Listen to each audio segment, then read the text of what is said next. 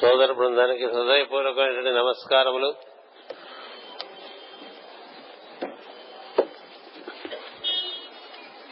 గురు పూజలలో రెండవ రోజు నాలుగవ ప్రార్థన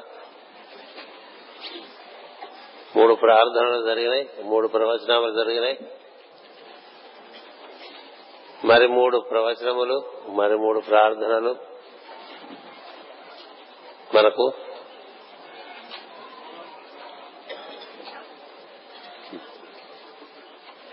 ఇంకా మిగిలి ఉన్నాయి మిగుల్చుకుని ఉన్నాం. ఎందుకంటే గురు పూజలు మొదలైన దగ్గర నుంచి అతి వేగంగా సాగిపోతుంటాయి అందుచేత రుచికరమైన విషయాన్ని మిగుల్చుకుని తింటూ ఉంటాం కదా. చిన్నతనంలో బంగాళదుంప వేపుడు చేస్తే అది ముందు కొంచెం తిని చివరికి కొంచెం మిగుల్చుకుంటూ ఉండేవాడు. అలాగే మనకి ఏడు ప్రార్థనలు ఏడు ప్రవచనములుగా సాగుతున్నటువంటి ఈ గురు పూజ మహోత్సవాలలో మూడు ప్రార్థనలు జరిగి మూడు ప్రవచనములు జరిగాయి. ఇంకా మూడు ప్రార్థనలు మూడు ప్రవచనములు ఉన్నాయి. ఇప్పుడు జరిగిన ప్రార్థన జరగబోయే ప్రవచనం. అది ఈ ఏడు ప్రార్థనలకి నడుమ భాగంగా మనకి గోచరిస్తుంది. అంటే మనం ఇప్పుడు నిజంగా యోగ స్థితిలో ఉన్నట్టు. సంధిలో యోగం. అందుకనే సంధ్యాకాలమందు యోగము. ప్రాత సంధైన? సాయం సంధ్య అయినా మధ్యాహ్నం కూడా సంధ్యకాలమే. అర్ధరాత్రి సంధ్యకాలమే. అలాంటి ఒక కీలకమైనటువంటి సన్నివేశంలో ప్రవేశించాం. ఈసారి మనకి గురు పూజలలో పౌర్ణమి సంప్రాప్తించింది పౌర్ణమి పుణ్యతిథి. మనలోని వెలుగంతా కూడా మనకి ఆవిష్కరింపబడి అనుభూతినిచ్చేటువంటి ఒక అద్భుతమైనటువంటి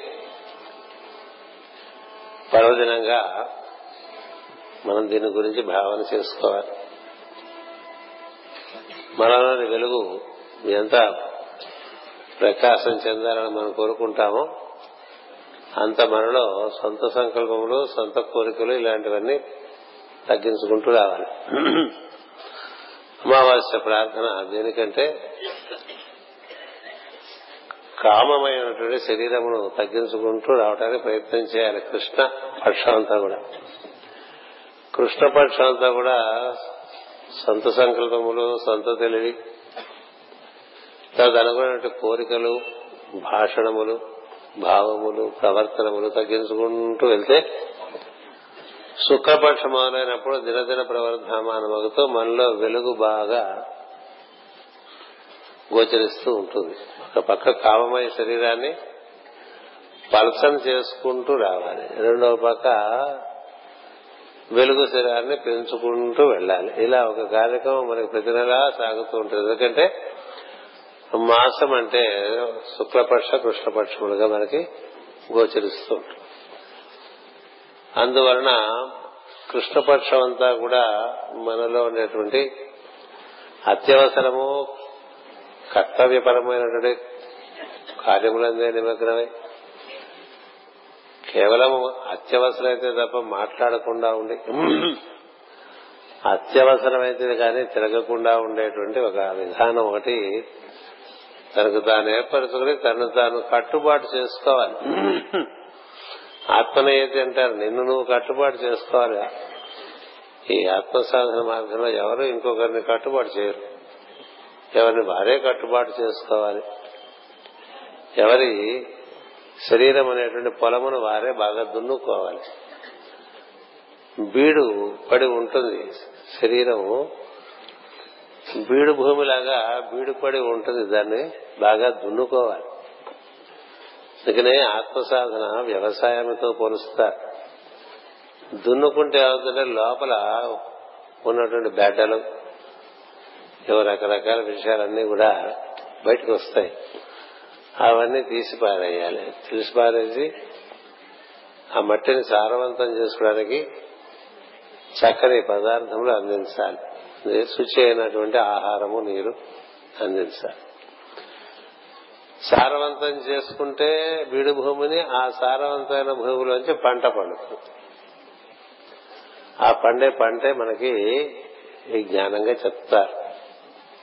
అది మనకి అనేక విధమైన అనుభూతులను ఇస్తుంది. బాగా పంట పడితే రైతు ఏ విధంగా ఆనందం పొందుతాడో అదే విధంగా ఈ శరీరం అనేటువంటి క్షేత్రమును భగవద్గీతలో చెప్తారు. క్షేత్రమ విధీయతే. ఈ శరీరము ఇదం శరీరం కౌంతేయ క్షేత్రమ విధీయతి అంటే ఈ శరీరం అనేటువంటి క్షేత్రము దీన్ని బాగా దున్నుకోవాలి. అలా దున్నుకోవటానికి బాగా దీంతో పరిశ్రమ చేయాలి. పరిశ్రమ చేయటం అంటే ఇలా చూసారా మనం ఈ చలికాలంలో? ఈ తెల్లవారుజామునే ఏ మూడు గంటలకో లేస్తే తప్ప అందరికీ తిమిడి మనం ఈ ప్రార్థన సమయానికి అందుకోలేం కదా? అలా నిత్యం చేశామనుకోండి. అబ్బో చాలా సారవంతమైన భూమిగా తయారైపోతూ ఉంటుంది. అంటే మూడు గంటలకు లేచి ఏం చేసావు అనేది కూడా ప్రశ్నే. మూడు గంటలకు లేచి టెలివిజన్ చూడొచ్చు మూడు గంటలకు చేసి ఐప్యాడ్ తీసుకుని చూసుకోవచ్చు. ఏవో ప్రాపంచికమైన విషయాలు అనేకం చేసుకోవచ్చు. ఇక్కడ చేయవలసిన విషయం ఏంటంటే ప్రాణాయామాది సాధారణం బాగా నీలో వేడి పుట్టేంత వరకు ప్రాణాయామం. ఎంత ప్రాణాయామం చేస్తే అంత లోపల వేడి పుడుతుంది. ఒక ఈ మూడు రోజుల గురు పూజలు మనకి జరిగేది ఏంటంటే మనస్సు ఇంద్రియములు శరీరము ఈ మూడింటిని క్షాళనం చేసేస్తాడు సద్గురు. ఆ క్షాళనం చేసుకుంటే మనం చక్కగా కరెంటు పోసుకుని కొత్త బట్టలు వేసుకున్నట్టుగా పువ్వుల్లాగా ఇంటికి వెళ్ళిపోయి మన్నాడు పండ కాబట్టి అడుగులుగా ప్రవర్తించేసి అన్ని పని చేసుకుంటాం పండగ అంటే మనకు ఒకటే బాగా మంచి మంచి బట్టలు వేసుకోవటం ఆభరణాలు పెట్టుకోవటం బాగా రుచి అయినట్టు తింటాం మధ్యాహ్నం నుంచి నిద్రపోవటం లేకపోతే సాయంత్రం సినిమాకి వెళ్తాం. దాంతో ఏమైందంటే ఈ భోగి వరకు మనకి ఏర్పడినటువంటి ఒక ఒక సద్విషయము. అది క్రమంగా మళ్ళీ అమావాస్యలోకి వెళ్తాం. అంటే మరుగైపోతుందని అర్థం. అమావాస్య అంటే వెలుగు మరుగైపోతుంది.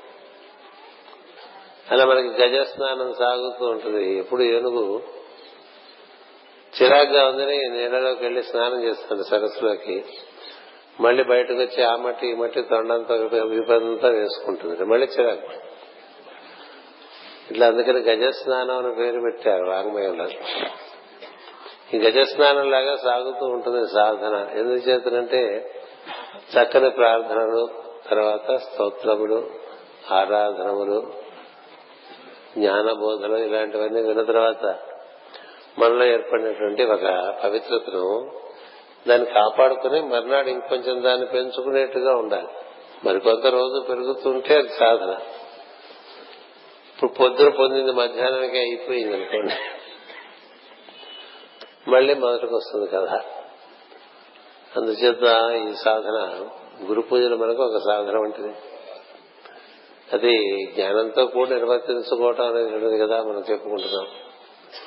జ్ఞానంతో కూడి నిర్వర్తించుకుంటే మనకి వృద్ధి ఉంటుంది సందేహం లేదు. జ్ఞానంతో కూడక నిర్వర్తించుకుంటుంటే ఒక రొటీన్గా ఉంటూ ఉంటుంది. ఇప్పుడు ఇక్కడ ఈ దీపాలు అవన్నీ ఏర్పాటు చేసిన వారు ఉన్నారు. ఆ పువ్వులంతా అలంకారం చేశారు చూడండి ఎంత అద్భుతంగా వేదిక మీద ఎంత శ్రద్ధాభక్తులతో. మనమంతా నిద్రపోతున్న సమయంలో వాళ్ళు మేల్కాంచి పనులన్నీ చేస్తారు. కదా? మళ్ళీ పొద్దునే ప్రార్థనలోకి వస్తారు. అలాంటి వారి శరీరంలో ధాతువులో మార్పు వస్తుంది. నిద్రపోయే వాళ్ళ శరీరంలో ఏ మార్పు రాదు. ఎప్పుడు నిద్రపోదామా అని భావించేవాడికి ధాతువుల్లో మార్పు రాదు.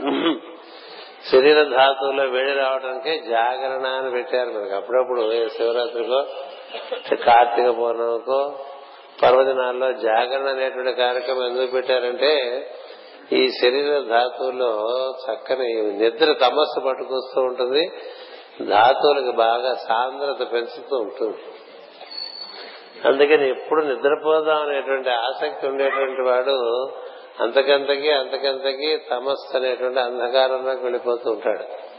అందుకనే అంధతమస్సు ఉంటుంది అది శరీరం బాగా బంధించేస్తుంది. అసలు ఎటు పోలేవు ఎక్కడికి వెళ్ళాలన్నా అక్కడ ఎలా ఉన్నాయో సౌకర్యాలు అనిపిస్తూ ఉంటుంది. అక్కడ చలేమో అనిపిస్తుంది. అక్కడ వేడేమో అనిపిస్తుంది. అక్కడ వర్షం పడుతుందేమో అనిపిస్తుంది. అక్కడ ఈదురుగాలు ఉన్నాయేమో అనిపిస్తుంది. అన్నిటికీ శరీరాన్ని దాచుకోవటం. అందుచేత అలా ఉండేటువంటి వాళ్ళకి ఇలా ఈ చలికాలంలో ఇలా మూడు రోజుల పాటు కార్యక్రమం పెడితే కొంత వదిలిపోతుంది సరే కదా. కొంత జటలా వదిలిపోయిందంటారు చూసారా? అట్లా ఒకసారి చూడండి దాలిగుంట్లో పడుకున్న కుక్క ఒకసారి దాన్ని లేపితే ఇలా ఇలా ఇలా విదిల్చుకుంటుంది. అలా విదిల్చుకుని ఒళ్ళంతా విరుచుకుంటుంది ఒకసారి. విదిల్చుకుని తలకాయ విదిలిస్తూ ఉంటుంది ఆ ఒంటినే పట్టిన దుమ్మంతా పోతూ ఉంటుంది. అలా మనకి గురు పూజలు ప్రతి సంవత్సరం ఒక్కసారి చక్కని మెలకువ కలిగించేటువంటివిగా గోచరిస్తాయి. అందుచేత ఈ గురు పూజల నిర్వహణం నిర్వహణం. ఇలా మనం ప్రతి ప్రతిరోజు గురు పూజలుగా నిర్వర్తించుకునేట్లుగా సాగాలి మన జీవితం. ఏ ఇప్పుడు లేచావుగా రేపు ఎందుకు మరి ఎల్లుండి ఎందుకు లేవలేవు అని ఆలోచించుకోవాలి. ఈ రోజు వీలు పడ్డది ప్రతిరోజు వీలు పడాలిగా వీలుపడాలా? ఈ మూడు రోజులే అయితే ఆ తర్వాత దాన్ని పాడు చేసుకోవటం కదా అందుకని ఎప్పుడు గురు పూజలకు వచ్చినా ఈ గురు పూజలు అయిపోయిన తర్వాత కూడా ఇదే విధమైనటువంటి దినచర్య నాకు ఉండొచ్చు కదా అన్న భావన పుడితే అదృష్టవంతుడు. అమ్మాయి గురు పూజలు అయిపోయినారు బాబు మనం పద్నాలుగో దానికి హాయిగా పడుకోవచ్చు. అనుకున్నాం అనుకోండి. అది అలాగే ఎలుక తోక తెచ్చి ఏడాది బతికినా నలుపునది పేయగానే తెలుపు కాదన్నట్లుగా ఉంటుంది. రెండు విధాలు ఉంటాయి ఎప్పుడు కూడా. అంచేత మనకి ఈ వెలుగుదారిలో నడవాలనేటువంటి ఆసక్తి చేత కదా ఇంత శ్రమ పడుతున్నాం. శ్రమ పడటం అంటే దేహాన్ని శ్రమ పెడుతున్నాం అంతేగా? ఈ దేహశ్రమ పరిశ్రమ చేస్తేనే వ్యవసాయం కదా? వ్యవసాయదారుడు బద్దకిస్తే పొలం ఏం పండదండి? వాడు అప్పటికప్పుడు దున్నుకుంటూ ఉండాలి కలుపులు తీసేస్తూ ఉండాలి మట్టి కలుపుతూ ఉండాలి మట్టి మారుస్తూ ఉండాలి రకరకాలుగా దాని ఎందుకు శ్రద్ధ చూపిస్తే ఆ పంటకి అవకాశం ఉంటుంది. అలాగే ఆత్మ సాధన కూడా శరీరాన్ని ఎందు వ్యవసాయం చేయాలి. వ్యవసాయో వ్యవస్థాన సంస్థానం. కదా అంటదా సమస్థానం అంటూ ఉంటాం కదా. ఆ సమస్థానమే నేను చదువుకున్న ప్రార్థన. సమస్థానం చేసుకుంటే అందులో మనకి దేహాన్ని ఒక సమస్థానానికి పట్టుకొస్తే అదేదో వెంకటేశ సమోదేవో ఏదో వెంకటేశ చెప్తూ ఉంటాం కదా. అంత ఇటువంటి సంస్థానం లేదు. ఇది వెంకటేశ్వర సంస్థానం ఇది అందుకనే ఈశ్వరుడు మన ఎందు ఉన్నాడు కాబట్టి ఈ శరీరాన్ని మనం సమస్థానంగా ఏర్పరచుకుంటే అందులో మనకి ఇవాళ చదువుకున్న సింహం కనిపిస్తుంది. సింహం అంటే ఏంటంటే హంస శబ్దమే. హింస తగ్గితే అప్పుడు మనని మన శరీరం మీద మన పరిశ్రమ చేసుకుంటూ ఉన్నాం అనుకోండి. అలా చేసుకుంటే మనలో ఉండే సింహం మనకు గోచరిస్తుంది. ఆ సింహాన్ని మనం చక్కగా కనుక మచ్చిక చేసుకుంటే టేమింగ్ ది లయన్ అన్నాడు కదా. Yonder is the lion behind the bars అన్నారు కదా. Yonder is the lion behind bars అంటే నీ అస్థి పంజరం లోపల ఉన్నటువంటి హృదయం యొక్క స్పందనం. అది సింహం. ఆ సింహమును మనం గనక బక్కగా మచ్చిక చేసుకుంటే అది హంస శబ్దంగా మారుతుంది. హంస శబ్దం సోహం శబ్దంగా మారుతుంది. సోహం శబ్దం ఓంకారంగా మారుతుంది. ఇట్లా మార్పు జరగాలి. అంటే హింస నుంచి సింహము సింహము నుంచి హంస హంస నుంచి సోహము సోహము నుంచి ఓం అనేటువంటి స్థితికి ఇలా మార్పు చేసుకుంటారు మరింత కార్యక్రమం మనకి ఉంటుంది. అందుకనే ఆయన హంటరు. హంటర్ అంటే మనమే అన్వేషకులు అని అర్థం. వేటగాళ్ళు ఎక్కడ ఉంటారు?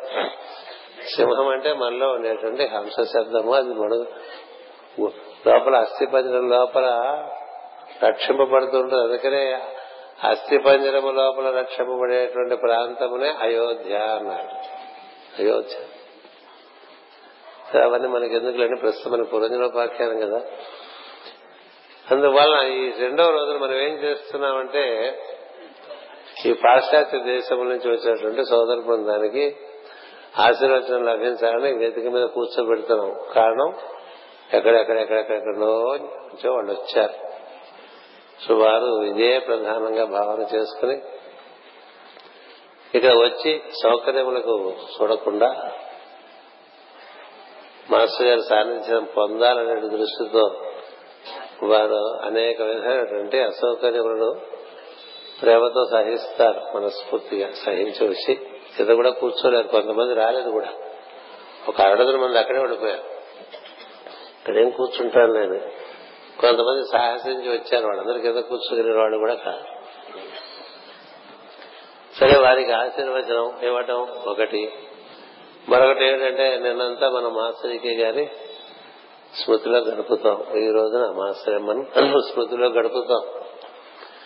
ఎందుచేతనంటే మన నుంచి ఎప్పటి నుంచో జరుగుతోంది ప్రాక్పశ్చిమ సమన్వయం. అందులో భాగంగా మన గురు పరంపరకు కొంత కార్యం అప్పచెప్పడం జరిగింది. అందులో భాగంగా ఈ ప్రాక్ పశ్చిమ సమన్వయాన్ని సూక్ష్మ లోకాల నుంచి నిర్వర్తిస్తున్నటువంటి వారు మాసరెమ్మని ఈ మాసరెమ్మని యొక్క సాన్నిధ్యము చాలా అద్భుతంగా లభిస్తుంది. పాశ్చాత్య దేశాల్లో కార్యక్రమాలు చేస్తూ ఉన్నప్పుడు. అలాగే మాస జ్వాలాకులుడు వారిద్దరూ ఇటు అగస్త్యాశ్రమం నెట్వర్కింగ్ అంతా ఎమ్మెన్ గారు చేస్తుంటే ప్రస్తుతం లోకల్లో హిమాలయ పరంపర యొక్క కార్యక్రమాలంతా కూడా నెట్వర్కింగ్ జ్వాలాకుల మహర్షి చేస్తూ ఉంటారు. వారికి వీరికి వారధిగా మన గురు పరంపర ఈ కార్యక్రమాన్ని నిర్వర్తిస్తూ ఉన్నది. అందులో భాగంగా ఈ రోజున మనం వీరందరినీ ఇక్కడ ఆవాహన ఆహ్వానించడం. ఈ రోజు మధ్యాహ్నం వాళ్ళందరూ ఇక్కడ కాసేపు కూర్చుని వాళ్ళ తోచిన మాటలు చెప్తారు. అక్కడ జరుగుతున్నటువంటి కార్యక్రమం ఏదో మీ అందరికీ ఒక నివేదిక లాగా ఈ సంవత్సరం ఏం జరిగింది అని తెలియపరచడం ఉంటుంది.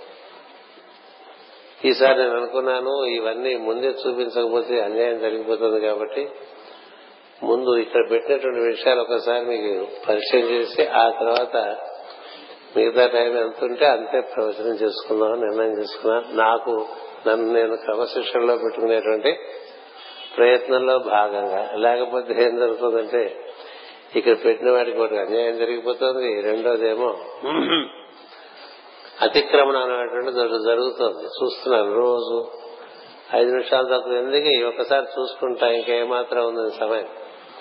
మళ్ళీ చూసుకునేసరికి ఎనిమిది ముప్పై మూడు అయిపోతుంది. ముగించేసరికి ఎనిమిది నలభై అయిపోతుంది. అందుచేత ముందుగా మనం ఈ విషయాలు సంసారం అనగా నాది అని పదముచే పిలువబడి సమస్తముతో జీవుడు పెట్టుకొని సంబంధము. ఇదే చెప్పుకుంటాం ఇప్పుడు సంసారం అనగా నాది. ఈ నాది అనేది నా విజ్ఞానం వరకు ఉంటుందండి. విజ్ఞానం కూడా మంది అనుకుంటూ ఉంటాం కదా. అన్ని మందే. మంది మంది మా మా మా మా. నేను వరకు పర్వాలేదండి కొంత సత్యం. అది కూడా పూర్ణ సత్యం కాదు. అతడే నేను అనేటువంటిది సత్యం. అంతేగాని మిగతా అవన్నీ పిచ్చి సత్యాలే. పిచ్చి సత్యం అని ఓ పేరు పెట్టుకోవాలి మిగతా వాటన్నిటికి నాది సంసారం అనగా నాది అని పదముచే పిలువబడు సమస్తముతో జీవుడు పెట్టుకుని సంబంధము. మనం ఎంత పెట్టుకుంటే అంత? అది మని. లొంగలు చుట్టేసినట్టు చూసారా లొంగలు చుట్టేసి అంటే కొండకిలో చుట్టేసినట్టుగా ఈ నాది అనేటువంటి భావన విపరీతంగా చుట్టేస్తుంది. వాడు బయటపడలేడు అందులోంచి. తనకి తానుగా కొండ చెలవు చుట్టబడిన వాడు వాడుగా వాడు విప్పుకోలేడు. అందుకే కాళ్ళు చేతులు రెండు కట్టేస్తుంది. మొత్తం మెడకాయ వరకు. ఇప్పుడు ఏం చేయగలవు నువ్వు? ఏమీ చేయలేవు. నా జేబులో లేదు. మీ జేబుల్లో ఏమన్నా ఉంటే చూడండి. సెల్ ఫోన్ ద్వారా. అంచేత ఈ ఈ వాక్యం ఒకటి మనకి ఈ రోజున మాస్టర్ యొక్క బుక్ మార్క్ అంటే వారి బొమ్మ వేసి వాక్యం ఇవన్నీ నేను అప్పుడు చెప్పనండి ఎవరు చెప్పినా సనాతన విషయాలు చెప్పాల్సిందే. మనం ఎవరి ద్వారా విన్నామో వారి బొమ్మ వేసుకోవడంలో తప్పండి అలా వేసుకున్నాం. నేను నాది అనేటువంటిది మన వాగ్మయం ఉండేది. నేను నాది నా వారు. నేను నా వారు నాది అందుచేత ఇది మాస్టర్ గారికి చిత్రపటం ఒకటి వేసుకుని దాన్ని పెట్టుకుని దీంతో నాది అని నీకు ఎంత ఉంటే మా గురువు గారు అని కూడా సంసారం మన గురువు గారా కాదండి గురువు అనే తత్వానికి ప్రతీకగా నిలబడేటువంటి వాడు. గురుతత్వం శాశ్వతంగా సృష్టిలో కదా? ఇప్పుడు నారద మహర్షికి మించిన గురువే ఉన్నారు. మరి ఆయన పేరు మతం పెట్టావా? లేదు కదా? సప్తర్షులు ఉన్నారు వాళ్ళ పేరు మతం పెట్టుకున్నావా లేదు కదా. సరగతనందనాలు ఉన్నారు వేరే మతం ఒక్కలేదు కానీ మనకు మనకు అందించిన గురువు మీద మనకు పరిపూర్ణమైనటువంటి ప్రేమ భక్తి అనురాగం అన్ని ఉండాలి. అందుచేత ఇలాంటి బుక్ మార్కులు ఇది వేస్తే మీ గురుగారే చెప్పారండి ఇది ఎవరు చెప్పలేదా అని ఎవరిని అడిగితే అందరూ చెప్తారు అలాగే. అది కూడా తెలియాలి. మనకి ఇప్పుడు ఊళ్ళో చాలా మంది మగవాళ్ళు ఉంటారు. స్త్రీకి తన భర్తే భర్త. కదా అంచేత నా భర్తను నేను ఎక్కువ ఆదరించుకుంటాను అంటంలో తప్పలేదు అలా అంత మాత్రం నా భర్తే మగవాడు అంటానికి వీల్లేదు. కదా? నా భర్తే మగవాడు అంటానికి మిగతా వాళ్ళు ఎవరు మగవాళ్ళు కాదంటానికి వీల్లేదు కదా? అది కూడా తెలియాలి. రెండు కలిసి ఉంటే సమన్వయం జరుగుతుంది. ప్రతి స్త్రీకి తన భర్త తనకు భర్త. సందేహం లేదు. తనకు అతనే పురుషుడు. మిగతా వాళ్ళు ఎవరు పురుషులు కాదనకూడదు. అదే వచ్చి కూడా అంటే అప్పుడు మనకి ఒక మూర్ఖత్వంలో పడిపోతుంది నేను ఎప్పుడు దాన్ని ఎక్కువగా చెప్తుంటా. ఎందుకంటే మాస్ గారు పదే పదే చెప్పినది నా పేరును మతం పెట్టకండి రా ఎందుకంటే నేనే ఒక సనాతన ధర్మాన్ని అనుసరిస్తున్నాను. అంచేత ఇలాక ఎంతో మంది గురువుల పేరున మతాలు వచ్చేస్తున్నాయి. వాళ్ళకి ఇంకా రామాయణం అక్కర్లేదు భారతం అక్కర్లేదు భాగవతం అక్కర్లేదు ఉపనిషత్తులు అక్కర్లేదు భగవద్గీత అక్కర్లేదు అలా అయిపోతారు. ఆ ప్రమాదం ఉంది. అందుకని మాస్టర్ గారు మనందరినీ ముందే హెచ్చరిక చేశారు. అయినప్పటికీ ఇలా చేయటం మన యొక్క ధర్మం. అది గుర్తుపెట్టుకోండి. అది సత్యమే. మనం సనాతన ధర్మంలోకి ప్రవేశించి విశ్వ వ్యాప్తమైనటువంటి విద్య విద్యను అనుసంధానం చేసుకుంటూ దానికి ముఖద్వారంగా మన సద్గురువును మనం ఆరాధన చేసుకుంటాం ఇది ఒక సమన్వయం. ఇంతటితో ఈ ముఖ చిత్రంతో ఆగిపోకూడదు.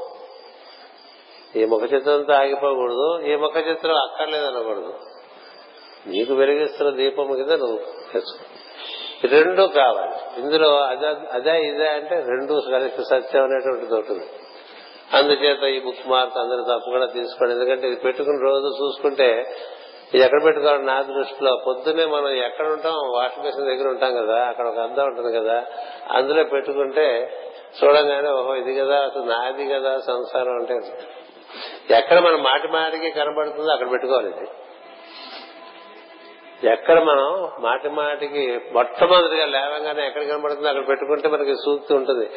అది ఎక్కడో పెట్టేసామనుకోండి ఆ పుస్తకం ఎప్పుడు తీస్తాం మనకి అలా జరగదు అందుకని సంసారం అనగా నాది అని పదముచే పిలువబడు సమస్తముతో జీవుడు పెట్టుకుని సంబంధము.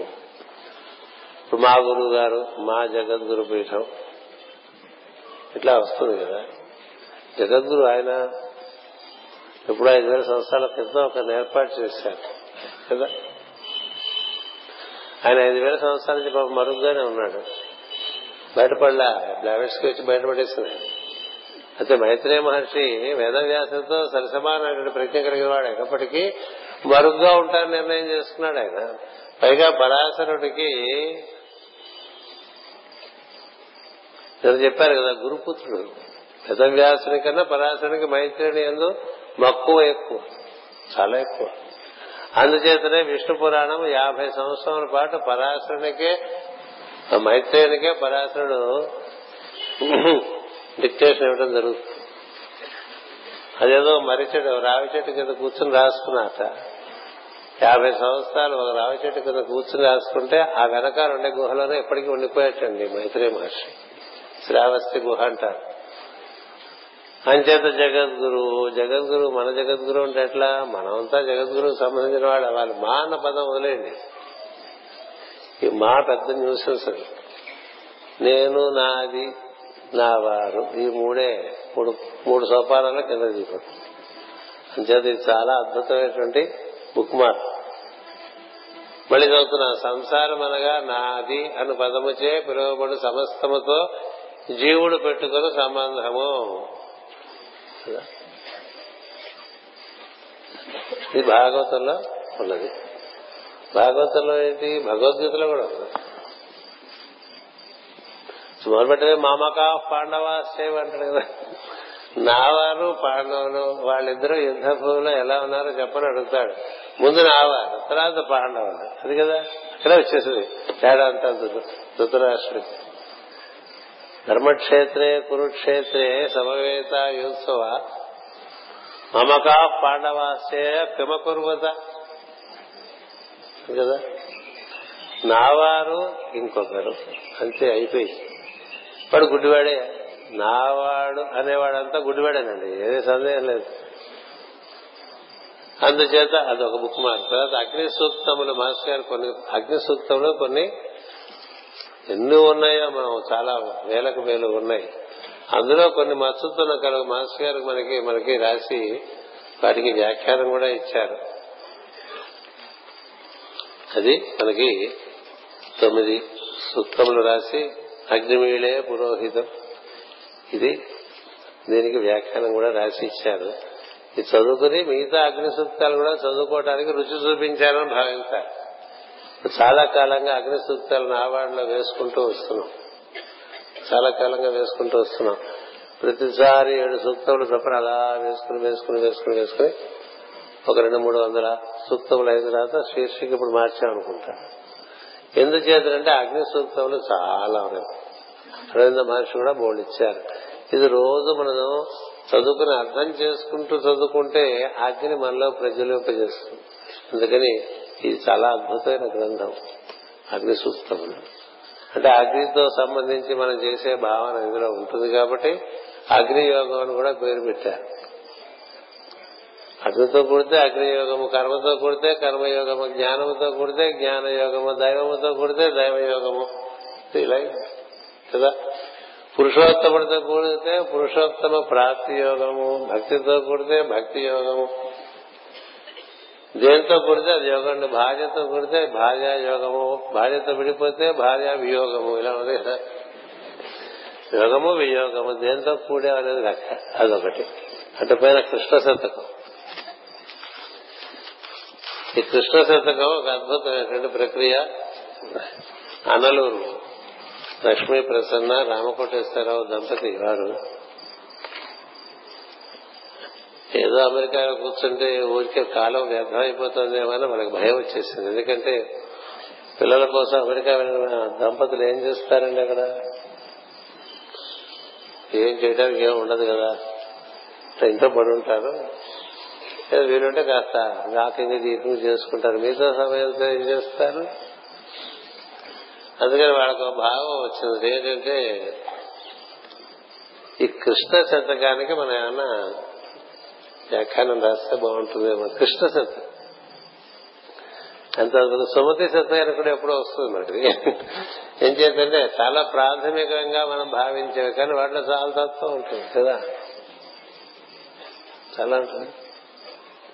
సుమతి శతకం మొట్టమొదటి పద్యంలోనే బోడింది శ్రీరాముని దయచేతను ఆరూఢిగా సకల జనులు ఔరాయనగా ధారాళమైన నీతులు నూరారగా చెవులు పుట్ట నుడివిద సుమతి వినేవాడు మళ్ళీ ఇంకా విందాం అనుకున్నట్టుగా చెప్పాలి చదువుతాను అందులో ఎన్ని నీతి వాక్యాలు ఉన్నాయో కదా? అలాగే కృష్ణ శతకం.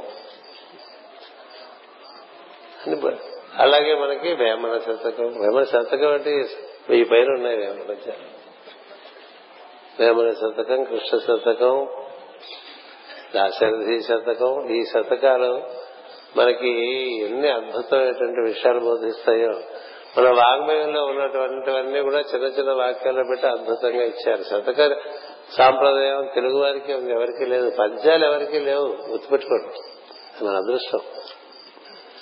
సుమశతక శతకం రాదు కృష్ణ శతకం రాదు కదా? దాశరథి శతకం రాదు. అంటే నీకేం తెలియకుండా పెరిగేశావని అర్థం అంతే. అలాగే పెరుగుతాడు పరుంజుడు ఇప్పుడు. ఏం తెలియకుండా పెరిగేస్తాడు. ఏం తెలియకుండా పెరిగేస్తే వాడు తింటా వాడు తెలుస్తుంది ఎవరు చెప్పక్కర్లేదు. తిరగటం కాళ్ళనే తిరుగుతాడు. నోరుది మాట్లాడతాడు. ఇలా అయిపోతుంది కదా. అప్పుడు పాదయుగముతోడి పశువుగాక అంటాడు. ఏది? భాగవతంలో. అంటే రెండు కాళ్ళ పశువుగా అలా పెరుగుతూ ఉంటారు కదా. రెండు కాళ్ళ పశువులే ఏం జ్ఞానం? లేదుగా. ఏం తినాలో జ్ఞానం ఉంటుంది. ఎక్కడికి తిరగాలో జ్ఞానం ఉంటుంది. తినటానికి తిరగటానికి జీవితం అంతా అయిపోతుందండి. అది తినటానికి కావాలి కాబట్టి సంపాదించుకోవడం అనే ఒక కార్యక్రమం ఉంటుంది. కానీ మనకి పెద్దలు అంటే మా చిన్నతనంలో కూడా ఇవన్నీ చాలా ప్రాముఖ్యంగా ఉండేవి. మాకు పోటీలు ఉండేవి. సుమతి శతకం కృష్ణ శతకం దాసరి శతకం వేమన శతకం. ఈ పద్యాలు పాతిక పద్యాలు చదివితే ఇది బహుమతి. యాభై పద్యాలు చదివితే ఇది బహుమతి. వంద పద్యాలు చదివితే ఇది బహుమతి. అంతేకాదు పద్యం చెప్పి దాని అర్థం కూడా చెప్పాలి. ఎందుకని అర్థం తెలియకుండా పద్యం నేర్చుకుంటే ఇప్పుడు మన స్తోత్రాలు చేస్తున్నట్టే ఉంటుంది. మూడు స్తోత్రాలు చేస్తాను తెలియకుండా అది ఒకటి తెలియదు. కదా? తెలియ తెలుసుకోకుండా చేస్తే ఉపయోగం లేదని కదా చెప్పుకుంటున్నాం. తెలిసి చేయాలి అందుకని వీళ్ళకి భావన కలిగిందండి. భావన కలిగి ఇలా చక్కగా ఓ వ్యాఖ్యానం రాసుకున్నారు. నా దగ్గరకు వచ్చారు. మాస్టర్ గారు అమెరికాలో ఉన్నప్పుడు ఈ విధంగా చేశాం. దీన్ని సీడీ చేయమంటారా? పుస్తకాలు ప్రింట్ చేయమంటారా? సీడీ అయితే మనం ఏ కార్లో పెట్టుకుని అటు ఇటు తిరుగుతూ కూడా వినొచ్చు. ఈ మధ్య అలా వినేవాళ్ళు చాలా మంది తయారయ్యారు. ఉపన్యాసాలు అలా వింటూ ఉంటారు. పెద్దగా ఇప్పుడు బెంగళూరు లాంటి ఊళ్ళలో ట్రాఫిక్లో ఉండేటువంటి వాళ్ళు తర్వాత ఐరోపా ఖండంలో ట్రాఫిక్లో ఇటు నుంచి గంటన్నర అటు నుంచి గంటన్నర వచ్చేవాళ్ళు. వాళ్ళందరూ విసుగుపడకుండా ఏం చేస్తారంటే ఈ బోధనల క్యాసెట్లో లేకపోతే మంచి ఇలాంటి క్యాసెట్లో పెట్టుకుంటారు. అందుకని సీడీలే చేయండి. మీరు అటు ఇటు హైదరాబాద్ బెంగళూరు లాంటి నగరాల్లో తిరిగేవాళ్ళు లేకపోతే ఊరు ప్రయాణాలు కారులో చేసేవాళ్ళు ఇలా దోపేస్తే అందులోకి వినేసేసి కదా? రుచి ఉంటే మళ్ళీ వినొచ్చు. ఇప్పుడు చాగంటి కోసి కోటేశ్వరరావు గారు అన్ని కూడా అలాగే వింటున్నారు కదా ఇలా మనకి ఎన్నో విషయాలు వస్తూ ఉంటాయి కదా. అందుకని సీడీ చేయండి. దీనికి వ్యాఖ్యానం ఉంది. ఆ శతకాన్ని చక్కగా గానం చేసి దాని వ్యాఖ్యానం చేశారు. దానికి ఒక ముందు మాట కూడా నన్ను చెప్పమన్నారు. సరే ముందు మాట చెప్పడం జరిగింది. ఆ ముందు మాట ఎందుకో చెప్పాలి కదా అందుకని చెప్పాను. రోజు అది చెప్దాం అనుకుంటే ముందు నాకు గొంతు పోయే పడిశం పట్టేసింది పదిహేను రోజుల పాటు. వాడు మాస్టర్ అంటే ప్రస్తుతం పడిశంలో ఉన్నాను. పడిశం తగ్గినప్పుడు చెప్తారని చెప్పాను పడిశం తగ్గగానే చెప్పాను. చెప్తే అట్లా సీడీ వేశాను దీనికి ఏదో ఒక పేజీ పేజీన్నర మాట్లాడాను ఈ సీడీలో. అందులో ఒక కొంత భాగం తీసి వాళ్ళు అట్ట మీద వేశారు. చదివేసి ఇది ఆవిష్కరించినట్టుగా భావించేద్దాం. కృష్ణతత్వం అందు కృష్ణతత్వము అందు తెలియని తత్వము. కృష్ణుని యొక్క లోతులు కాని పరివ్యాప్తి కాని తెలియబూనుట అవివేకము. కాని కృష్ణుని తెలియవలన ఉత్కంఠ జిజ్ఞాస తెలియగోరు వారికి మధురానుభూతిని మిగుల్చును. అటు అనుభూతిలో జిజ్ఞాసు తనను తాను మరచుట కృష్ణుని ఎందు కరుగుట జరుగును. కృష్ణ భక్తి సోకిన వారికి ఇక ప్రపంచం రుచించదు. ప్రపంచము అల్పమై స్వల్పమై ఉండను అన్నిటా అంతటా కృష్ణ దర్శనమే కలుగుతుండను అనేటువంటి ఆ మాట్లాడిన విషయాల్లో కొంత భాగం ఇది. అది ఇక్కడ దీని అందుకని ఇది మీ అందరికీ అక్కడ లభ్యమవుతుంది మన కౌంటర్స్లో. అక్కడ మీరు తప్పకుండా దీన్ని అందుకోండి. పిల్లలకి మనం నేర్చుకోవాలి కృష్ణ శతకం సముద్రి శతకం వేమన శతకం ఏమీ నేర్చుకోకపోతే వాళ్ళు మామూలుగా బజార్లో ఏమేమైతే ఉన్నాయో అవన్నీ అందుకుంటారో అయిపోతుంది జీవితం అలాగే వాళ్ళు తయారైపోతారు. కదా? ఇప్పుడు ఇది ఇప్పుడు కూర్చున్న వాళ్ళు ఎంతమంది సుమతి శతకం వచ్చు ఎంతమందికి వేమన శతకం వచ్చు ఎంతమందికి కృష్ణ శతకం వచ్చు ఎంతమందికి దాసరి శతకం వచ్చు ఏముందో తెలియదుగా? కాబట్టి మనం పిల్లలకు కూడా నేర్పం. కాబట్టి వాళ్ళు అట్లాగే తయారవుతారు. ఏం తిందామా? ఎక్కడ తిరుగుదామా? ఇలాగే తయారైపోతారు. అది మామూలుగా పశువులే చేస్తూ ఉంటాయి. పాదయుగముతోడి పశువు దాకా అది ఒకటి ఇవాళంతా దీనికే అయిపోతుందేమో సమయం మరి నాకు తెలియదు ఏడున్నర అయిందా ఏడు ఇరవై ఐదు అయింది మీరు పెట్టారు. సరే. వాసుదేవ రూపంగా నవదశ నుంచి ఇక మిగతా తరాచంద్ర గారు రెండుసార్లు పాఠం చెప్పండి అందుకని దీన్ని మూసేస్తున్నాను. సాయంత్రం చెప్తా. అంటే నిన్న ఇక్కడ పెట్టిన వాటికి న్యాయం జరగలేదు అందుచేత ఇప్పుడు మనం పురంజనోపాఖ్యానంలో కదండి ఇప్పుడు ఉన్నాం. ఏం చేస్తున్నాం ఇప్పుడు? శరీరంలో ప్రవేశించాం. ప్రతి జీవుడు శరీరంలోకి ప్రవేశించడానికి కారణం వాడు కోరుకోవటం వల్లే గుర్తుపెట్టుకోండి. మనం కోరుకుని తర్వాత మర్చిపోతాం. ఎందుకు శరీరంలోకి వచ్చావు అనుకుంటాడు ఎందుకు శరీరంలో వచ్చాడు? నువ్వు కోరుకున్నావు కాబట్టి వచ్చావు. పెళ్ళి చేసుకున్నా నేను ఎందుకు పెళ్ళి చేసుకున్నానని బాధపడితే నువ్వు కోరుకోవటం వల్ల నీకు పెళ్ళి చేశారు కదా నువ్వు కోరుకోకపోతే పెళ్ళి చేస్తారా? అలాగే నువ్వు కోరుకోకపోతే ఏవి సృష్టిలో నీ మీద అలా పడేసేవే ఉండవు. ఈ కార్యక్రమాలను కూడా మనం కోరుకోవటం వల్ల ఏర్పడ్డాయి. సగం దూరంలో అవి బాగా మనకు బరువెక్కిపోతాయి కదా. బరువెక్కినప్పుడు ఎలా ఈ నీరాశ ఇటేలా వచ్చి భయం పెట్లో కదా ఈశ్వర అన్నట్లుగా అవుతుంది. ఇప్పుడు ఇందులో ఎలా తప్పించుకోవాలని అనుకోకూడదు. దీన్ని పరిపూర్తి చేసుకుంటూ ఉండాలి కదా? అందుకని పురంజనుడు ఈ లోపలికి ప్రవేశిస్తే అతనికి మూడు విషయాలు కనబడ్డాయి కదండి. తన శరీరంలో వాటికి భాగవతంలో పేర్లు చెప్పారు. ఆ పేర్లు కొంచెం మీకు పరిచయం చేస్తాను. వీలుంటే గుర్తు పెట్టుకోండి అయితే మనకి కన్ను అంటే మర్చిపోవటం ఉండదు చెవంటే మర్చిపోవటం ఉండదు కదా. కానీ ఇక్కడ ఏంటంటే ఈ కన్నులు చూసే కన్నుల్ని రెండింటిని ఖద్యోత ఆవిర్ముఖి అని రెండు పేర్లు పెట్టారు. కుడి కన్ను ఖద్యోత ఎడమ కన్ను ఆవిర్ముఖి అని పేరు పెట్టారు. ఈ రెండింటితో పాటు మనం చూస్తాం కాబట్టి వెలుగును చూస్తాం కాబట్టి జిమత్సక్కుడు అని మనకు ఒక పేరు వచ్చింది. కన్నుల్లోంచి మనం చూస్తుంటే మన పేరు జిమత్సక్కుడు అని అర్థం. అంటే వెలుగును చూస్తామని. వెలుగును చూడటానికి కళ్ళు ఇచ్చారండి ఏవేవో చూస్తుంటాం మనం వెలుగు చూడటం కదా వెలుగును చూడటానికి కన్నిస్తే వెలుగును చూడకుండా ఏవేవో చూస్తూ ఉంటాం అంతేనా? అందుకని అసలు ఈ కళ్ళకి పేరేం పెట్టారు? జిమత్సకుడు అని పేరు పెట్టారు. అటు పైన మాస్టర్ గారు రాశారు ఖద్యోతమనగా ఆకాశము జ్యోతకమగున్నది లేక వెలుగు. ఆవిర్ముఖేనగా ముఖములు కనిపించినది. నిన్న చెప్పాను నేను అది. ఒకటి ఆకాశం అనేటువంటి వెలుగును చూడటానికి రెండోదేమో రూపములు చూడటానికి రెండు కళలు ఇచ్చారండి ఎటువంటి పేర్లు? ఖద్యోత ఆవిర్ముఖి. కుడి కన్ను ఖద్యోత. ఎడమ కన్ను ఆవిర్ముఖి. పోతే ఎడం కన్ను పోవచ్చు కానీ కుడి కన్ను పోకూడదురా. అదొకటి చెప్పారు. ఏదో పొరపాటు వచ్చి కన్ను తగ్గ చూపు తగ్గిందనుకోండి ఏ చూపు తగ్గిపోతుంది నీకు ఏ కన్ను పో- చూపు తగ్గించమంటే ఎడం కన్ను చూపు తగ్గి తగ్గించండి కుడి కన్ను చూపు ఉంచండి అని అడగా. కుడి కన్ను పోతే ఇంకా మనకి వెలుగు చూసే అవకాశం తక్కువ. జ్వాలాకుల మహర్షి చెప్తారు ఆయన రచనలో ఎడమ కన్ను ఇట్ ఈస్ ఫర్ సైట్ అంటాడు. అంటే ఈ రూపాలు చూడటానికి. కుడి కన్ను ఈస్ ఫర్ విజన్ అంటాడు. విజన్. కాదు. కుడి కన్ను విజ్డమ్ అంటారు సైట్ విజ్డమ్ మూడో కన్ను ఉంది దాంతో విజన్ అంటారు మూడు కన్నులు ఉన్నాయిరా మనకి. సరే మూడు మనకి. మూడోది రెండు బాగా వాడితే మూడు. రెండో క్లాస్గా రానివాడు మూడో క్లాస్ ఎందుకు? టెస్ట్ కదా. అందుకని ఈ మూడు కన్నులు ఉన్నాయి మనకి. అందులో రెండు కన్నులే ఇక్కడ చెప్తున్నారు. ఎందుకంటే దిగి వస్తున్నాడు. దిగి వచ్చేవాడికి మూడో కన్నుతో పని లేదు ఎక్కి వెళ్ళేవాడికి మూడో కన్నుతో పని. అందువలన ఖద్యోత ఆవిర్ముఖి అనేటువంటి రెండు వాటి పేర్లు. ఆకాశమును దర్శింపజేసేటువంటిది గుడికన్ను లేక పింగళ నాడి. అది ఆ నాడి కుడికన్నులో పనిచేస్తుంది. దాన్నే యమున నది అంటూ ఉంటాం. యమున. యమున ఒడ్డున కదండి కృష్ణుని దర్శిస్తారు. గంగ ఒడ్డును దర్శించరు. ఇట్లా గంగ గంగ గంగని బోల్డ్ ఆవేశపడిపోతాం కానీ మరి గంగ ఉంటే మరి కృష్ణుడు యమున పక్కన చేరాడు?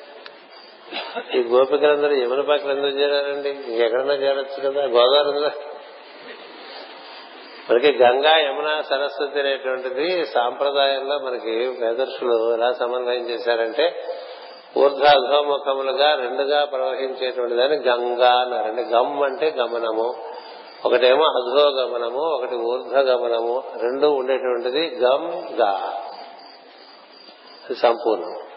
అందులో యమునంటే ఊర్ధముఖంగా ప్రవహించేటువంటి. దాన్ని పింగళ నాడి అంటాం. అధోముఖంగా ప్రవహించే దాన్ని ఇడానాడి అంటాం. ఇడానాడిని గంగని దిగొచ్చే భాగాన్ని. పింగళ నాడిని యమునని సుషుమ్న నాడిని సరస్వతి అని ఋషులు సమన్వయపరిచి మనకి ఇచ్చారు ఈ నాగరికత అంతా కూడా మనకి ఆర్యావర్తము బాగా వృద్ధిలో ఉన్నటువంటి సందర్భంలో బ్రహ్మదేశం అనేవారు దాన్ని. ఆ బ్రహ్మదేశంలో భాగమే బర్మ అనేటువంటిది. దాని పేరే బ్రహ్మదేశం తర్వాత నెమ్మదిగా పలకలేక బర్మ అయిపోయింది. బ్రహ్మపురం బరంపురం అయిపోయినట్టు. బ్రహ్మపురం దాన్ని బరంపురం చేసుకున్నాం. మనమే వికృతి తెచ్చుకుంటూ ఉంటాం. ప్రకృతిలోకి మళ్ళీ రావాలి. అంచేత ఆ విధంగా మూడు కన్నులు అందులో రెండు కన్నులు ఇక్కడ పనిచేసేవి. ఆకాశం చూడటం రూపాలని చూడటం. రెండు చూడటానికి రెండు కన్నులు ఏర్పాటు చేశారండి. తర్వాత ముక్కు పుటాలు ఉన్నాయి కదా. ముక్కు పుటాలు.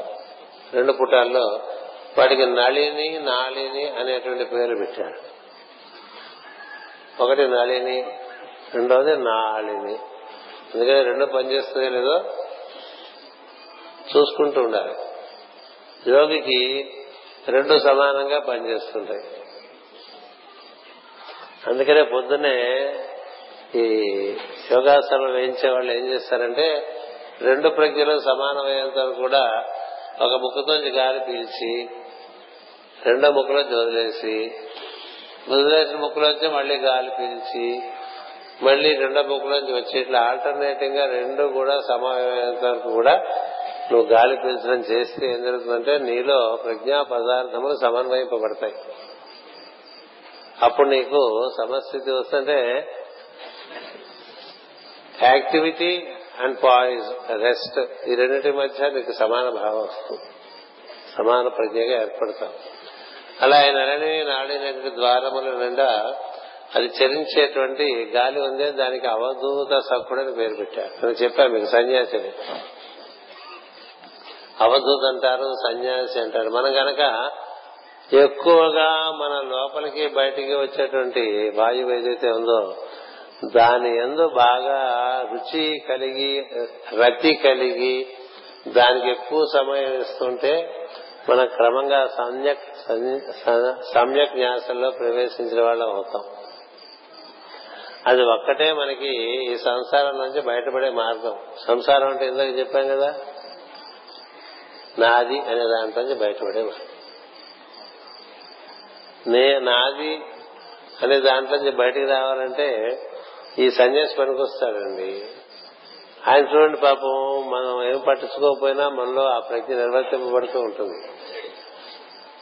అందుకనే ఆయనకి అవధూత అని పేరు. ఆయనతో మనం కూడి ఉన్నాం అనుకోండి మనం అవధూత సఖులు అవుతాం. తర్వాత అవధూతలు అవచ్చు అవధూత సఖులు అయితే ముందు తర్వాత అవధూత.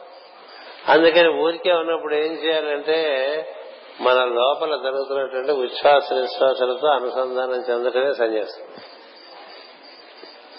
సన్యాసి పేరు పెట్టుకుని ఊరంతా ఆశ్రమాలు ఆస్తులు పోగేసుకునేవాడు సన్యాసి ఎట్లా అవుతాడు రావడు కదా. ఎవడు సన్యాసి?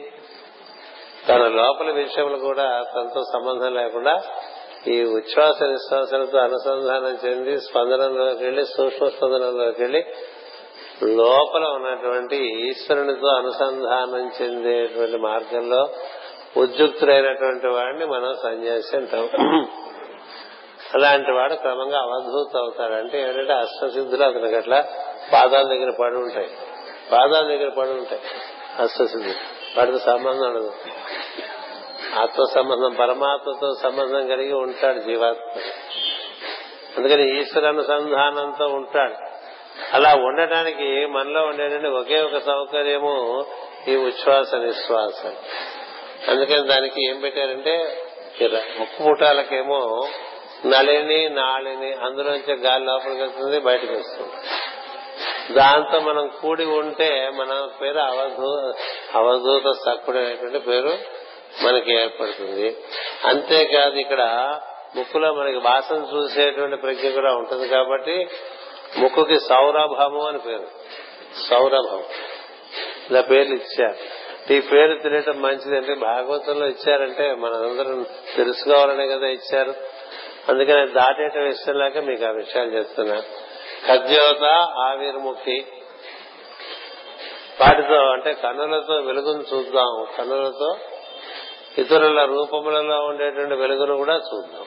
అనుకుంటే అప్పుడు మనకి ఏమవుతుందంటే మనం చక్కగా విభ్రాజితమైనటువంటి ఒక ప్రకాశానికి మనం పిలుపడుతుంది భ్రాజస్సు రెండవది నళిని నాలిని అవధూత సభుడు వాటితో మనకి ఎక్కువ అనుసంధానం కావాలి.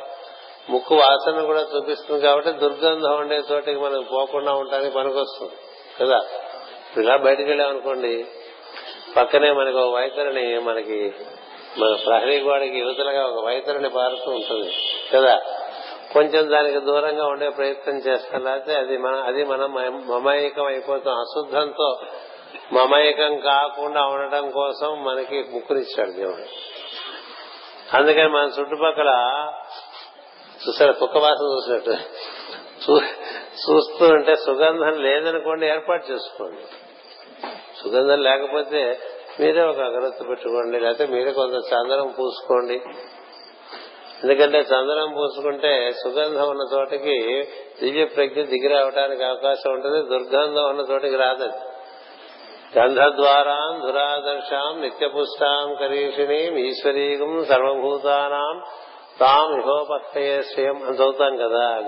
ఎక్కడ సుగంధం ఉంటుందో అది ద్వారముగా అమ్మవారు అక్కడికి వాయు రూపంలో వచ్చేస్తుంటారు. అది దుర్గంధం అనుకోండి రాదు. మన దగ్గరికి. అందుకనే మన శరీరం అందు గాని మనము నోరు ఎందు కానీ ఎలాంటి వాసన ఉండకూడదు. వాసన ఉండకూడదంటే వాసన కలిగేట పదార్థములు తినకూడదు. ఒకవేళ తిన్నా బాగా పుక్కిలించాలి నీరుతో అన్నం తిన్న తర్వాత చాలా పుక్కిలించాలి అప్పుడు వాసన అయితే నోరు ధరిస్తే ఎదుటివాడి వాసనే కదా? అందుకే ఇష్టా పెట్టుకు మాట్లాడుతుంటారు కదా. మంచిదే. ఎందుకంటే కొంత ఎదుటివాడి మీద నీకు సహృదయత ఉండటం చేత నీ వాసన వాడికి తగలకుండా ఇట్లా పెట్టుకుంటావు ఇట్లా పెట్టుకోవాల్సిన అవసరం ఏంది అసలు? నువ్వు సరిగ్గా నోరు కడుక్కుంటావు. కడుక్కోం కదా. కడుక్కోకుండా దాన్ని దాంట్లో మనం ఏదో ఒక చివంగం తినేసి లేకపోతే ఇట్లా లోపల స్ప్రే కొట్టుకున్నాం అనుకోండి ఇది అది కలిసి అదొక రకమైన దరిద్ర వాసన వచ్చేస్తుంది. దుర్గబంధం కాదు సుగంధం కాదు అది మూడో తరగతి అలాంటివి ఇప్పుడు కొత్త కొత్తగా వచ్చేస్తున్న పొద్దునే లేచేసి ఫ్లైట్స్లో చూస్తూ ఉంటాను. ఏది ఇంటర్నేషనల్ ఫ్లైట్స్ అలా తెలిసి కొట్టేస్తాడు. ఇంకా వాడి పక్కన మనం కూర్చుంటే మనకు ఒక్కటే తప్పక నారాయణ స్మరణ చేయవలసిన పరిస్థితి. తప్పక నారాయణ స్మరణ చేయాలి. అట్లాగే మనం రైల్వే ట్రైన్లలో కూడా వెళ్తున్నప్పుడు మనకి నారాయణ స్మరణ పెంచుకుంటే ఏమవుతుందంటే ఇవి మనకు అంటాం. కదా? ఎందుకంటే అప్పుడు ఇలా శ్వాస పెరుగుతాం అనుకుంటే శ్వాసలోంచి దుర్గంధం వెళ్ళిపోతూ ఉంటుంది. కాదనుకుంటా. లేదంటే ముక్కలు పనిచేయకుండా శ్వాసగా పనిచేసేట్టుగాను వాసనకు పనిచేయకుండా తయారు చేస్తాం అది అపాయకరం. అందుచేత ఇలాంటిది ఒకటి మనకి ఇక్కడ తెలియపరిచారండి. అయితే మారిపోయిందా? అందువల్ల ఈ ముక్కు ముక్కు వాసన యొక్క ఆవశ్యకత ఏమిటో తెలుసుకోండి. ఎప్పుడు సుగంధములు మన చుట్టూ ఉండేట్టుగా చూసుకోండి. ఇంట్లో అయినా మన పరిసరాల్లో అయినా అందుకనే పూర్వకాలంలో మన వారు ఇంత సందరం ముట్టు పెట్టుకున్నారు.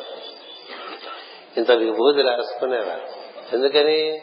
అవన్నీ దుర్గంధముల దగ్గరికి రానివ్వవు కూడా ప్రజ్ఞలు కూడా దగ్గరికి రానివ్వు ఆసురీ ప్రజ్ఞల దగ్గరికి రాకుండా తామసము ప్రజ్ఞల దగ్గరికి రాకుండా ఉండాలంటే గంధము విభూతి కుంకుమ ఇప్పుడు కుంకుమ అంతా ఆర్టిఫిషియల్ పెట్టుకుంటే చర్మం పొంగిపోతుంది. కదా? అందుకని స్టిక్కర్లు పెట్టుకుంటున్నాడు నా వాడు నా బట్టి వాడు ఏం చేసుకోవచ్చు ఏం చేయాలో తెలియక స్టిక్కర్ కుంకుమ అవుతుంది అవదు కుంకుమ దేంతో చేస్తారు? పసుపుతో కుంకుమ పువ్వు వేసి దాన్ని చక్కగా మనం పొడి చేసుకుంటే అది మనకి దాని యొక్క సౌరభం వేరు. సరే అవన్నీ ఎక్కువ దూరం పోను. ఎందుకంటే ముందుకు వెళ్ళాలి కదా కథలోకి. కొద్ది కొద్దిగా అందిస్తుంటా మిగతాన మీరు పెంచుకోండి. మీ శరీరం వాసన ఉండకూడదు. అవసరమైతే ఒకటికి నాలుగు సార్లు స్నానం చేయండి. తప్పేం లేదు. అటుమాటికి సబ్బులు రుద్దమని ఎవరు చెప్పలే. గట్టిగా నీటితో కడుక్కుంటే శరీరం వాసన ఉండదు. మా అమ్మగారు నాన్నగారు మాతామహులు ఆయన ఎనభై ఒక్క సంవత్సరాలు పరిపూర్ణ ఆరోగ్యంతో బతికినటువంటి యోగి. ఆయన ఏనాడు ఒంటి మీద సబ్బు వాళ్ళ ఏనాడు ఒంటికి వేడినీళ్ళు స్నానం చేయించలేదు. అట్లా చక్కగా బావిలోంచి నీళ్ళు తోడుకుని వాటితోనే స్నానం చేసేవారు సబ్బు వాడేవారు కాదు. ఎప్పుడు వాసన ఉండేది కదా ఆయన శరీరం పక్కన కూర్చుని వాసన చూసేవాడు కావాలని. ఏం వాసన ఉండదు నాన్న నీళ్ళే నీళ్ళే తీసేస్తాయి వాసన అంటే చెప్పేవారు. అందుకని వీళ్ళు వాసన చూసేవాడు. చల్లగా ఉండేదండి ఎప్పుడు శరీరం. చల్ల ఏ ఏ అనారోగ్యం లేదండి ఇప్పుడు. చన్నీళ్ళు స్నానం. ఈ డవ్ వాడాలా శాండల్వుడ్ వాడాలా ఇంకో ఈ బాధలన్నీ లేవని పుస్తకాలు వృత్తికే హరతే హరతే పాపం అని చెప్పి ఇంత మట్టి తీసుకుని నదిలో మట్టి ఏ మట్టి పడితే మట్టి రుద్దుకోపోతుంది. నదిలో మట్టి తీసుకుని రుద్దేసుకునేవాళ్ళు. అందుకే మనకి ఏమైనా పెద్ద పెద్ద కర్మలు చేయించిన శ్రాద్ధ కర్మలు అప్పుడు ఈ మట్టితో ఒకసారి రుద్దిస్తారు శరీరం. ఎందుకు శుభ్రపడాలని ఇలాంటివన్నీ ఉన్నాయి. ఇప్పుడు అటు వెళ్ళకుండా మీకు ఊరికి కొద్దిగా అందజేస్తున్నాను సౌరభము శరీరము వాసన ఉండరాదు. అది శరీరము వాసన రాకూడదు నోరు నోరు వాసన రాకూడదు సౌరభం అనేటువంటిది మనలో ఎప్పుడు ఉండాలి. ఒకటి. రెండోది రెండు ముక్కపట్టములు సర్వకాల సర్వాసనందు చక్కగా పనిచేస్తూ ఉండాలి. లేకపోతే జబ్బులు వచ్చేస్తాయి దానికి చాలా శ్రద్ధతో పని చేసుకోవాలి. వాటిని పనిచేసేట్టుగా చేసుకోవాలి. ఏం చేసుకుంటారో చాలా ఉన్నాయి. మీరు గూగుల్ ఓపెన్ చేసుకుంటే వాళ్ళు లక్ష రకాలు చెప్తారు. ప్రపంచ జ్ఞానం అంతా కూడా ఇప్పుడు మనకి ఇంటర్నెట్ ద్వారా అంది వస్తూ ఉంటుంది. ఆవిరి పెట్టుకుంటారు ముక్కులో డ్రాపులు వేసుకుంటారు లేక చక్కగా నేతి అనేటువంటి ప్రకృతి ఉన్నది. అలాగా చిన్న ఒత్తి నేతిలో ముంచేసి ఈ ముక్కులను తీసుకెళ్ళి ఆ ముక్కులను బయట తెచ్చి అటు నుంచి కవం కొట్టేట్టు కొట్టేస్తారు. కొట్టేస్తే మనకి కొన్నాళ్ళ పాటు ముక్కులు బ్లాక్ నేతి ప్రక్రియ. పెద్దవాళ్ళు ఇచ్చింది అది కదా? ఏదైనా చేయండి ముక్కులు బ్లాక్ అవుతుంది. ముక్కులు బ్లాక్ అయితే గాలి వెళ్ళదు గాలి వెళ్ళకపోతే ఊపిరితిత్తులు బలంగా ఉండవు. ఊపిరితిత్తులు బలంగా లేకపోతే అగ్నితత్వం దెబ్బతింటుంది అగ్ని వాయువు దెబ్బతింటే మొత్తం అంతా పడైపోతుంది అయిపోయింది కదా. కంచికెట్టిపోతుంది. అందుచేత మాటి మాటికి జలుబులు మాటి మాటికి దగ్గులు. అంటే ఏంటి పాపం? ఊపిరితిత్తులు లోపల చెడకూరని పదార్థం చేరటం వల్ల దాన్ని బయట పంపించడానికి ఎంత శ్రమ పడుతుందండి? దగ్గుతూ ఉంటే ఏమన్నా ఎప్పుడన్నా ఆలోచించారు? అలా దగ్గులు తుమ్ములు దగ్గులు తుమ్ములు. ముక్కు నిండా స్టాక్స్ ఇలాంటివి ఉన్నాయనుకోండి వాటికి చాలా ఇంపార్టెన్స్ ఇవ్వాలి. ఇంపార్టెన్స్ ఇవ్వాలి. అవి అవి ఉండదేమకూడదు ఎక్కువ రోజులు కలుగుతాయి ఋతువుల వల్ల. అందుకని దాని ప్రకారం మనం మార్చుకోవాలి. ఏం తింటే మనకు జలుబు చేస్తుంది? అవి జరగకూడదు. ఎక్కువ నిద్రపోయినా జలుబు చేస్తుంది. అది తమాషం వేడిమి లేకపోతే జలుబు వస్తుందండి బాగా. శరీరంలో బాగా వేడిమి ఉందనుకోండి కొంతమందికి వాడికి జలుబే రాదు వాళ్ళని చూస్తే మనకి బాధ వచ్చేసి ఎప్పుడు జలుబు చేసేది నీకు అన్నట్టుగా ఉంటారు కొంతమంది. ఎప్పుడు జలుబు చేసేవాళ్ళు కొంతమంది ఉంటారు. వాళ్ళు చూసి నేర్చుకోవాలి వాళ్ళు ఏం తింటున్నారో మనం కూడా అలా కొంచెం వేడికి అప్పుడప్పుడు కాస్త ఆవకాయ తింటూ ఉండాలి లేకపోతే విలువడదు మన పెద్దలు ఇచ్చినటువంటివన్నీ కూడా చాలా ఆరోగ్యకరమైనటువంటి విషయాలు అలా అతిగా తినకూడదు అలానే విర్జించకూడదు గుర్తుపెట్టుకోండి. నూనె కాచి తింటే ఇబ్బంది తప్ప కాసిన నూనె ఒంటికి చాలా ముఖ్యం ముఖ్యం.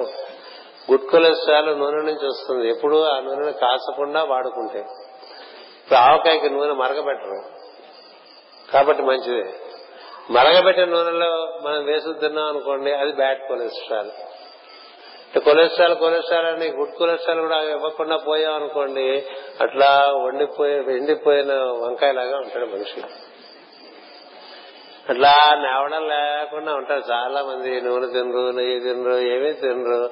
అట్లా ఎండిపోయినట్టుగా ఈ కళావిహీనంగా ఉంటారు. ఎందుకంటే లోపల నూనె లేవు. నూనె వల్లే నిగారింపు మనిషి. నెయ్యి వల్ల నిగారింపు. ఏం తెలుసు నీకు? నువ్వు పిచ్చి సైన్స్ ఏదో ఎవడో తెలియని వాళ్ళందరూ చెప్పినవన్నీ ఆచరిస్తూ ఉంటాం. ఏ నాకు గుండె బైపాస్ అయిన దగ్గర కూడా తర్వాత కూడా నెయ్యి గట్టిగానే తింటూ వచ్చాను. ఎందుకంటే నాకు ఎప్పుడో చెప్పారు మాస్టర్ గారు ఈ ప్రపంచంలో ఏ విధవ ఎప్పుడు ఏం చెప్పినా నెయ్యి తింటే మానేకని చెప్తాను ఎందుకని? మనం తయారు చేసే నెయ్యి మేధస్సును పెంచుతుంది. ఆవు నెయ్యి గేదె నెయ్యి కాదు. నెయ్యి అంటే ఏ నెయ్యి కూడా తెలియాలి. గేదె నెయ్యి తినేయకూడదు. ఆవు నెయ్యి తినాలి. ఆవు నెయ్యి నీ మేధస్సు పెంచుతుంది. అది ఋషులు దర్శించిన విషయం అది జ్ఞానం అందుచేత ఏది తీసుకోవాలో ఏది తీసుకోకూడదో తెలియకుండా ఎవరో చెప్పారని ఏమేమో చేయబోకండి. మనకి ఈ దేశంలో ఉన్నంత జ్ఞానము ఎక్కడ లేదు. మనం చక్కగా దాన్ని అవగాహన చేసుకుంటే ఇదే ప్రపంచానికి. ఇప్పుడు వాళ్ళంతా ఇవే పట్టుకుపోతున్నారు.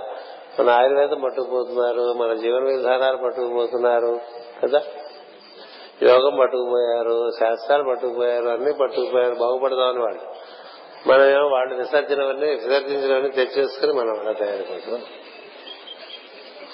వాళ్ళు అట్లా అందరూ పైదమాల వేసుకుంటారా? ఇలా చీరలు కట్టుకుంటారా? వాళ్ళు ఏం చేస్తారు తెలుసా నాతో? ఇందులో ఉంటే హాయిగా ఉంది శరీరానికి. ఇరుక్కులో ఉన్నట్టుగా ఉండదు.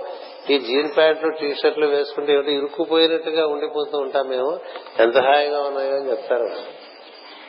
మరి మీ ఊరు ఎప్పుడు ఎందుకు వేసుకోరా అంటే అందరూ వేసుకోరు కదా. మేము వేసుకుంటే వింతగా చూస్తారు. అందుకని వేసుకోండి మనం ఇక్కడ మామూలుగా ఇలా వేసుకుంటే ఎవరు మన ఆక్షేపించరు కదా. అయినప్పటికీ మనం జీన్ ప్యాంట్లో ఎట్లాగో తొడల దగ్గర నుంచి అన్ని ఇరికించేసి ఉంచేస్తాం. కదా? మగ ఆడ తేడా లేకుండా దాన్ని ఇరికిస్తాం శరీరాన్ని. అసలు శరీరమే ఇరుకనుకుంటున్న సందర్భంలో దాన్ని తీసుకెళ్ళి ఇంకో దాంట్లో ఇరికించడం బుద్ధి బుద్ధి పనులన్నీ చేస్తూ ఉంటాం. కదా? సరే అది అలా ఉండగా నలిని నాలిని అవధూత సకుడు. అది గుర్తుపెట్టుకోండి అవధూత సకుడుతో ముడిపడితే ఇంక ఈ ప్రపంచంతో మనకి చాలా అదొక్కటే మార్గం. ఇంకా మిగతా మార్గాలు ఇప్పుడు నిద్రపట్టట్లేదు అనుకోండి నిద్రపట్టట్లేదు ఊరికే చిరాకు పడిపోకుండా ఇది ఉందిగా అది ఎప్పుడు ఉంది నీకు? అలాగే ప్రయాణం చేస్తాం ఏం తోచట్లేదు బోర్ కొడుతోంది అనిపిస్తుంటుంది కదా. బోర్ కొడుతోందని అది తినేయకూడదు. నాకు బోర్ కొడుతుందంటే అట్లా వాడు చీప్ చీప్ చీప్స్ అంటాడు. చీప్స్ అవి చిప్స్ కాదు. అవి చీప్స్ అవి. ఆ చీప్ తినేస్తాం మనం. ఆ చీపు తినేయటం కదా. హాయిగా ఇట్లా పీల్చుకుంటూ కూర్చోాలి కళ్ళు మూసుకుని గొడవ ఉండదు పక్కవాడు కూడా డిస్టర్బ్ చేయడం. నేను ఎప్పుడు విమానం ఎక్కినా ట్రైన్ ఎక్కినా ఎవడైనా మనం పలకరిస్తాడేమో మనకు టైం వేస్ట్ అయిపోతున్న భయం చేసి ముందే కళ్ళు మూసేసుకుంటాం కళ్ళు మూసుకుని ఏం చేస్తామంటే పేల్చడం వదలటం పేల్చడం వదలటం పేల్చడం వదలటం అప్పుడు మనకి ఏం జరుగుతుంది? ఈ పేల్చడం వదలటంలో మనం లోపలికి వెళ్ళిపోవటం వల్ల మనకి ప్రయాణం కూడా ప్రయాణం లాగా ఉండదు. ఉండదు. అలా ఏమైనా సులువులు నేర్చుకోవడానికి అవధూత సఖుడు మనతో అన్నప్పుడు ఆయన పక్కన కూర్చోవద్దండి అవధూత అంటే చెప్పే కదా నిన్న ఒక యోగి అయిన వాడు ఎనిమిది పరిణామాలు ఎయిట్ ఇనిషియేషన్ జరిగితే అవధూత అవుతాడు. దాని గురించి చిత్రకేతు ఉపాఖ్యానంలో నేను రాశాను. అవధూత అంటే ఎంత ఒక యోగి ఒక మాస్టర్ అనుకునేటువంటి వారు ఎన్ని పరిణామాలు పొందితే అవధూత్ అవుతాడు. అలాంటి అవధూత నీ ఎందు ఎప్పుడు అరుణిత్యం నువ్వు నువ్వు పుట్టిన దగ్గర నుంచి నువ్వు ఈ శరీరం వదిలేసేంత శరీరంలో పుట్టిన దగ్గర నుంచి శరీరంలో నుంచి శరీరం వదిలేసేంత వరకు నీతో ఉంటాడు కదా వాటితో నువ్వు ఉండద్దా? ఉంటే బాగుపడతావు. లేకపోతే లేకపోతే ఏం చేస్తుంటే మనసు రకరకాల విషయాలు అవి వస్తుంది మనసు గురించి. మనసు ఇక్కడ ఏం పేరు పెట్టారు తెలుసా? విసూచి అని పేరు పెట్టాడు విసూచి అంటేట మనకి విసూచి అనే జబ్బు అని ఒకటి ఉండదు. విసూచి జబ్బు అని.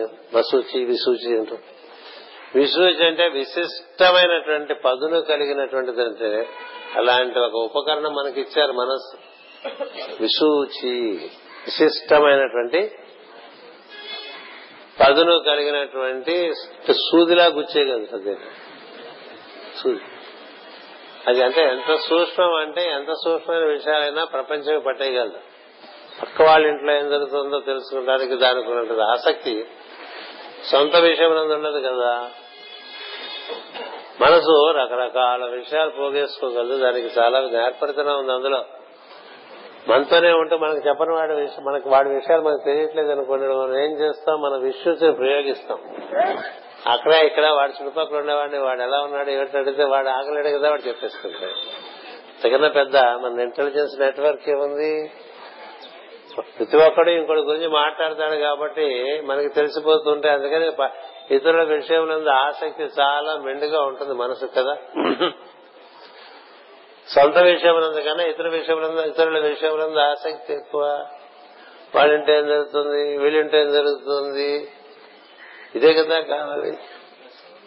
అందుకని గోడకి చెవులు ఉంటాయి ఇటువంటివన్నీ చెప్పుకున్నాం. అంటే గోడలకి చెవులు ఎందుకు ఉంటాయండి? అటుపక్క గోడ నుంచి వింటానికి ప్రయత్నం చేస్తుంటాడు. చచ్చిపోతూ ఉంటారు. ఏం జరుగుతుందో పక్క ఎందుకంటే ఇద్దరు వాటాల్లో ఉండేవాళ్ళందరూ. కదా? వాటాల్లో. ఆ పక్క వాటాలో ఏం జరుగుతుందో ఈవిడికి చాలా ఇంట్రెస్ట్. సాయంత్రం రాగానే ఆయన చెవిలో కూడా ఊదేస్తుంది వాడు బాగుపట్టేందుకు మనం అలా మనం అలాగ చెడిపోతున్నాం కాబట్టి పక్కవాడిని కూడా చెడిపెట్టే. ఎందుకనంటే ఇంతే మరి. మనకి ఇరుగు పొరుగు విషయంలో ఉండే ఆసక్తి సొంత విషయాల్లో లేవుగా.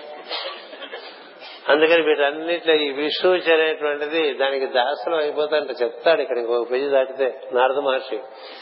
ఈ విసూచికి అనేటువంటి దాసికి లొంగిపోతాడు పురంజనుడు అని వస్తాం. అది ఇప్పుడే చెప్పేస్తాను ఏమై? వచ్చినప్పుడు చెప్పేచ్చు కదా అంచేత వస్తుందండి మనం వెతుక్కుంటూ కూర్చొని టైం లేదు. మనకి ఇప్పుడు టైం లేదనే పరిస్థితి అనంతమైన కాలంలో టైం లేదనుకోవటమే చాలా దురదృష్టం కదా. అంటే టైం లేదంటే మరి నిత్య కార్యక్రమాలు ఉన్నాయి కాబట్టి అనుకుంటూ ఉంటాం. అది ఈ విధంగా మనం దీన్ని అర్థం చేసుకోండి. అవధూత సగుడనగా సన్యాసులకు మిత్రుడని ఒక అర్థము. గాలికి ఎగురు వచ్చినట్టు లక్షణముతో మైత్రి చేయువాడని మరి ఒక అర్థము. ఉక్కు ప్రదేశమున వాయువు సహాయమున పరిమళను ఆఘ్రాణించుతున్నాడని కూడా అర్థము. సౌరభుడు అవధూత సభుడు అంతకుముందు కళతో పనిచేస్తుంటే విభ్రాజుడు జిమత్సఖుడు ఖద్యో జిమత్సఖుడు అతనికి రెండు ఖద్యోతుడు ఆరు రెండు అంటే ముక్కు చెవులు ముక్కు ఇది కవర్ చేసామండి అంతే కదా? చెవులో చెవులు చెప్పుకోవద్దు మరి చెవులు కూడా తనలోనే ఉన్నాయి కదా? కళ్ళు కళ్ళు ముక్కు కవర్ చేసాం చెవులు చెప్పుకోవాలి. ఒక్కంటి ఓ చెవుతో మనం దేవతలు వింటాం కదా అందుకని దానికి దేవహు అని పేరు పెట్టారు. ఎడం చెవి దేవహు. దేవతలను వినటానికి? అందుకని అసలు ఇలా పెట్టి చెప్తూ ఉంటాడు లేదా ఇలా పెట్టి చెప్తూ ఈ చేత్తో ఈ చేత్తో ఇలా ఇలా ఇలా ఇలా అంటుంటాడు అవన్నీ వికారాలని చెప్పారు మాస్టర్. నోటితో పలుకు చేతులతో నృత్యం నా ఏం చేయబోక యాక్షన్స్ ఏవద్దు నోటితో పలుకు అదే సరైన పద్ధతి అని చెప్పారు ఇలా వాడు ఇలా అంటుంటాడు ఇలా అంటుంటాడు ఇలా అంటుంటాడు ఇలా అంటుంటాడు అవన్నీ వద్దని అన్ని వికారాలని చెప్పారు. పైకి పరిషత్ చెప్తున్నాడు మహర్షి గారు. అలాగే చక్కగా గొంతిచ్చాడు భగవంతుడు. బాగా పలకటమే దాంతో సుస్వరంగా లేక సస్వరంగా. అంతేగాని ఈ వికారాలు ఏమక్కర్లేదు. దేవహు అంటే ఎడమ చెవి పితృహు అంటే కుడి చెవి. పితృహు దేవహు అనేటువంటి ఎడమ చెవి కుడి చెవి. ఏది పితృహు? కుడి చెవి పితృహు. ఎడమ చెవి దేవహు. దేవతలు వినటానికి ఒకటి పితృదేవతలు కూడా దేవతల్లో భాగం. ఎనిమిది రకాల దేవతలు ఉన్నారు. గంధర్వులు కిన్నెరులు కిం పురుషులు రకరకాలు ఉన్నారు. అందులో మనకి దేవతలందరూ ఎడమ చెవి ద్వారా వినిపిస్తారటండి పితృదేవతలందరూ కుడి చెవి ద్వారా వినిపిస్తారటండి పితృదేవతలు అంటే ప్రజాపతులందరూ. వారి నుంచే పుట్టుకొచ్చారు. దేవతలు అంటే ఇంద్రాది దేవతలు అష్టదిక్పాలకులు పితృదేవతలు అంటే సప్తరుషులు కూడా ప్రజాపతులే. ఎవరు ప్రజాపతులు అంటే మరీచి అత్రి భృగువు అంగీరసుడు వశిష్ఠుడు పులస్సుడు పులహుడు క్రతువు అధ్వర్యుడు దక్ష ప్రజాపతి అర్ధమ ప్రజాపతి. వీరందరూ ప్రజాపతులు. వీరించే తామర తంపరగా మొత్తం జీవకోటంతా బయటకు వచ్చేసింది. వాళ్ళందరూ పితృదేవతలు అంటే ఋషులందరూ ఆ మార్గంలో వస్తారు. అందుకనే కదా గోత్రాలు అడుగుతూ ఉంటారు. ఏ ఋషికి సంబంధించిన వాడో తెలుసుకోవడానికి గోత్రాలు. గోత్రం లేని వాళ్ళందరూ కశ్యప గోత్రం అని చెప్పుకోవచ్చు. ఎందుకంటే ప్రధానంగా కశ్యప నుంచే ఎక్కువ మంది వచ్చేసారు. పాములు పక్షులు కూడా అందులోంచే వచ్చేసినాయి. దానవులు దేవతలు కూడా ఆయనలోంచే వచ్చేసారు. మహాభా మహానుభావుడు కశ్యపుడు పాములు ఆయన నుంచే వచ్చినాయి పక్షులు ఆయన నుంచే వచ్చినాయి దేవతలు ఆయన నుంచే వచ్చారు రాక్షసులు ఆయన నుంచే వచ్చారు అందరూ ఆయన నుంచే వచ్చారు. ఎక్కువ భాగం. అందుచేత గోత్రములు లేని వారు కశ్యప గోత్రం గోత్రములు ఉంటే ఆయా ఋషి సాంప్రదాయంలోంచి వచ్చిన వాళ్ళు. వారందరూ కుడి చెవిలో చెప్తూ ఉంటారండి. వింటే ధనవాగ్రని వింటే అన్నాడు.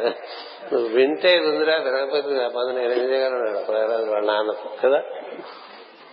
వింటే కదా వినకపోతే ఉందండి మీరంతా వింటున్నారు కదా అందుకని భాగవతం చెప్పుకున్నాను అలా మనకి పితృహు దేవహు అనేటువంటి ఈ రెండింటి ద్వారా సమస్త శాస్త్రములు మనం గ్రహించవచ్చండి. కదా? దేనికి ఇచ్చాడు చెవులు? మనం బాగుపడటానికి పనికొచ్చే వినటానికి ఇచ్చాడు తప్ప ఏవో లొల్లాయి పదాలు అన్ని ఎన్నిసార్లు వింటారండి? లొల్లాయి పదాలు వింటూ లొల్లాయి పదాలు డాన్సులు చూస్తున్నాం అక్కడ బాలీవుడ్ డాన్స్ చూస్తూ పాటలు వింటున్నాం అనుకోండి. చెవులు పాడైపోతే కళ్ళు పాడైపోతాయి కదా. అంతేనా? అంటే బాలీవుడే కాదు టాలీవుడ్ కూడా అంతేగా. ఎంతసేపు చూస్తా కాసేపు చూడు అసలు బొత్తిగా అలా చూడొద్దని చెప్పం ఎందుకంటే ప్రతి పేజీకి మార్జిన్ ఉంటుంది. మార్జినల్గా చూడు. అదే రంది అయిపోయింది అనుకో సినిమాలో రంది పాటలో రంది ఈ డాన్సులు పిచ్చి పిచ్చి డాన్స్. అది తర్వాత కూడా వేస్తాడు మనకు వస్తాయని డ్యూట్ కూడా ఇప్పుడు బృందగా అంటే కథానాయకి కథానాయకుడు ఏకాంతంగా ఇద్దరు డాన్స్ చేసుకునేవాడు సినిమాల్లో. ఇప్పుడు వాళ్ళ చుట్టూ కూడా వెనకాల బోల్డ్ మంది ఉంటారు. అదేమిటో ఇప్పుడు శివ శివపార్వతులు తాండవం చేస్తూ ఉంటారు రాధాకృష్ణ పాడుకుంటూ ఉంటారు. వాళ్ళ చుట్టూ వీళ్ళంతా ఉంటారండి? ఉంటారా? ఎందుకు ఇలా పెట్టారంటే తర్వాత కూడా మనం టెలివిజన్లో వేసుకోవడానికి వీలుగా ఉండేట్టుగా కొన్ని మ్యూజిక్ ఛానల్స్లో పనికొచ్చేట్టుగా అన్ని చోట్లను మంద ఓ మంద ఉంటుంది ఇద్దరు పాడుతూ ఉంటారు వాళ్ళందరూ ఆడుతూ ఉంటారు ఇవి మనం చూస్తూ ఉంటాం నేను చూస్తూ ఉంటాను. అంటే ఏం జరుగుతుందో తెలియాలని చూస్తూ ఉంటాను. రోజు ఓ పావు గంట. అందులో విడిపోకూడదు అని చెప్పే మార్జిన్. ఓ మార్జినల్గా న్యూస్ చూడండి మార్జినల్గా చూడండి. కానీ ప్రధానంగా ఈ చెవులు దేనికి వాడాలి? శాస్త్ర విషయములు తెలుసుకోవడానికి వాడాలి. సూక్తములు చదివి వినటానికి వాడాలి కదా? సమస్త శాస్త్రములు నువ్వు పొందడానికి నీకు చెవి కావాలి లేకపోతే నిలబడదు. కదా? చెవిటివాడిగా పుట్టావనుకో ఏమి ఏం అది చాలా బాగా చెప్పాడంటే వాడికి ఏమి అర్థం ఉంటాయి కదా. చెవిటివాడు. అదే చెప్పాడు. భాగవతంలో అంధేందు ఉదయములు అంటాడు. అంటే పొద్దున్నే ఎంత అందంగా ఉంటుందో సూర్యుడు ఉదయిస్తున్నప్పుడు అనేటువంటిది అంధుడికి ఏం తెలుస్తుందని తెలియదు. మహాభద్ర శంఖారావములు అంటాడు అంటే బాగా చెవిటి వాడి దగ్గర ఎంత బాగా శంఖం ఊదాడో అని చెప్తే ఉపయోగం? అసలు అది కూడా వినపడదు వాడికి? శంఖారావములు వినపడవు వేణుగానములు వినపడవు. ఏం వినపడవు కదా? మహాభద్ర శంఖారావములు అందేందూదయములు. ఎవరయ్యా అంటే దైవభక్తి లేని వాడికి కంజాక్షణకు గాని కాయంబు కాయమే పవన కుంభిత చర్మ భస్రిగా ఇలాంటి పద్యాలు ఉన్నాయండి చదువుకోండి ప్రహ్లాద చరిత్ర. ప్రహ్లాద చరిత్రము వామన చరిత్రము అంబరీషోపాఖ్యానము గజేంద్ర మోక్షణము ఇలాంటి అసలు వాటిలో అద్భుతమైన తత్వపరమైనటువంటి భక్తిపరమైనటువంటి జ్ఞానపరమైనటువంటి వైరాగ్యపరమైనటువంటి యోగపరమైనటువంటి పద్యములు కో కొల్లలుగా ఉన్నాయి భాగవతం అవి నేర్చుకుందామనే భావన లేదనుకోండి వాడికి చెవులు ఉండేటువంటి ఉపయోగం. చెప్పండి. చెవులు ఉన్నాయి. ఏమిటి వాళ్ళ గురించి వీళ్ళ గురించి సాడీలు చెప్పుకోవడానికి కదా? పిచ్చి పిచ్చి వెళ్ళి డిస్కస్ చేసుకోవడానికి. ఈ మధ్య అంటే అనకూడదు మాటి మాటికి ఆ మాట. ఈ పని మనుషుల డిస్కషన్ ఇంట్లో ఎక్కువైపోతాం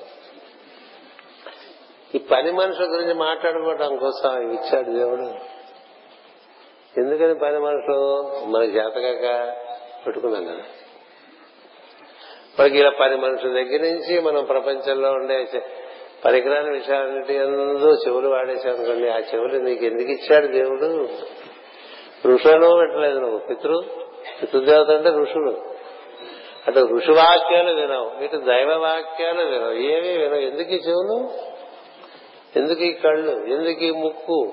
న్యాసం చేయని ముక్కు. ఎందుకు నీకు? ఇంకోసారి ఇవ్వరు గుర్తుపెట్టుకోండి. అందుకనే నరజన్మ జంతువునాం నరజన్మ దుర్లభం అంటంలో ఉద్దేశం అంటే మళ్ళీ మళ్ళీ దొరకదురా. జాగ్రత్తగా వాడకపోతే పాడు చేసుకునే వాడికి ఎందుకు ఇస్తారని మళ్ళీ ఇస్తారా? ఒకసారి పాడు చేశావు మళ్ళీ ఇచ్చారు మళ్ళీ పాడు చేశావు మళ్ళీ ఇచ్చారు మళ్ళీ పాడు చేశావు ఇంకెవరంటాడు ఆయన కరుణామయుడు కాబట్టి కరుణామయుడు కాబట్టి ఇరవై ఒక్క లక్షల సార్లు ఇస్తాటండి ఆయన మనకి తేమంటాడు ఆయన అదే మన గరుడ పురాణంలో ఉంటుంది. ఇరవై ఒక్క లక్షల జన్మలు ఇస్తాట మానవ జన్మలు. అయినా తేమంటలేదంటే మనం ఎక్కడున్నాం? అందుచేత ఇప్పుడు మనకేమైంది చెవులైనాయి కళ్ళైనాయి ముక్కు అయింది కదా? అటు పైన ముఖ్య అంటారు. ఏది? దేన్ని? నోటిని. ముఖ్య. తూర్పుధారము ప్రధానము దానికి ముఖ్య అని పేరు ముఖము. ముఖం అంటే ఈ మొత్తాన్ని వదనం అంటారు. ఈ ము- ఈ నోటిని ముఖ్య అంటారు. ముఖ్యమైన భాగం. దానివల్ల ఇది పోషింపబడుతుంది ఈ రూపం. కదా? అక్కడే అగ్ని ఉంటాడు. అక్కడే వరుణుడు ఉంటాడు. అగ్ని అక్కడే ఉంటాడు. వరుణుడు అక్కడే ఉంటాడు. ఇంద్రుడు అక్కడే ఉంటాడు. అందుచేత దానికి ముఖ్యాన్ని పేరు పెట్టారు. దానికి దిగువగా అన్నిటికన్నా ప్రధానమైన తూర్పు ద్వారం ఉన్నది. అన్నిటికన్నా ప్రధానమైనది. తూర్పు ద్వారం ఉన్నది. అది సరిగ్గా దాని ద్వారా సరిగ్గా పోషించకపోతే కళ్ళు పాడైపోతే చెవులు పాడైపోతే ముక్కు పాడైపోతుంది కదా? ఇందులోంచి వేసే పదార్థం ఎందు మనకు ఉండేటువంటి నియమానుసారం మిగతావన్నీ పనిచేయటం ఉంటాయి. అందుకని ఇది ముఖ్య ద్వారం ఇది సింహద్వారం లాగా ఇంటికి. ఇంటికి సింహద్వారం లాంటిది అనమాట ఈ నోరు అనేటువంటి దాన్ని ఎలా వాడాలండి? అది రెండు రకాలుగా వాడతాం. లోపలికి వేయటానికి బయటికి తేవటానికి. ఎవరు తెస్తావు? మాట. ఈ మాట మనిషికే ఇచ్చాడు. మిగతా వాళ్ళు ఎవరికి ఇవ్వలే. దేవతలకు కూడా మాటలు లేవు తెలుసా? భావాలుంటాయి. వాక్కు మానవుడికే ఇచ్చాడు. దాన్ని వేడుకోవడంలో మనకి చాలా నియమము కావాలి. సత్యం వద అంటారు కదా అదే లేదు అసలు. సత్యం వద అంటే సారీ మాస్టర్ కదా? ఎందుకంటే మనకు మనకి తోచింది సత్యం అనుకున్నాం తప్ప ఉన్న సత్యం తెలుసుకోగా. మనకి తోచిన సత్యం ప్రపంచానికి ఎక్కించాలని చాలా తాపత్రయపడిపోతూ ఉద్యమాలు నడుపుతూ ఉంటారు. మనకి తోచిన సత్యం కాదు ఉన్న సత్యం తెలియాలి. రెండుంది. నీకు నిజం అనిపించిందల్లా ప్రపంచానికి ఎక్కిద్దామని ప్రయత్నం చేయక అసలు నిజం అంటూ ఉంటుంది దాన్ని తెలుసుకో. అది తెలియాలంటే ముందు దీని ముందు మూసేయబట్టాడు మూడు సంవత్సరాల పాటు మాట్లాడకుండా ఉంచాడండి పరిసాగ్రస్తు తన దగ్గరికి చేరిన వాళ్ళందరికీ ముందు మూడేళ్ళు మాట్లేదండి ఎందుకుట అంటే ఉన్న నాలుగు పోయి కొత్త నాలుగు రావాలని. ఎందుకు ఈ నాలుగు ఏది పడితే అది మాట్లాడటానికి అలవాటు పడిపోయింది. కదా? అందుకే లోపలికి పిలిస్తే ఆయన స్కూల్లో చేరితే ముందు మూడేళ్ళు మౌనం.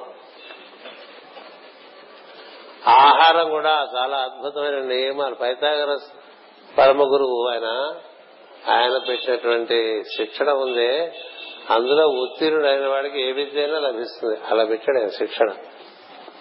ఇంక ఏది పడితే అది మాట్లాడి ఎట్లా పడితే అట్లా మాట్లాడి మడతలు పెట్టి మాట్లాడి సగం చెప్పి సగం చెప్పకుండా ఉండి ఇలా మాట్లాడే వాళ్ళకి ఎందుకండి నోరు? అలా ఏది పడితే అది తినే వాళ్ళకి ఎందుకు నోరు?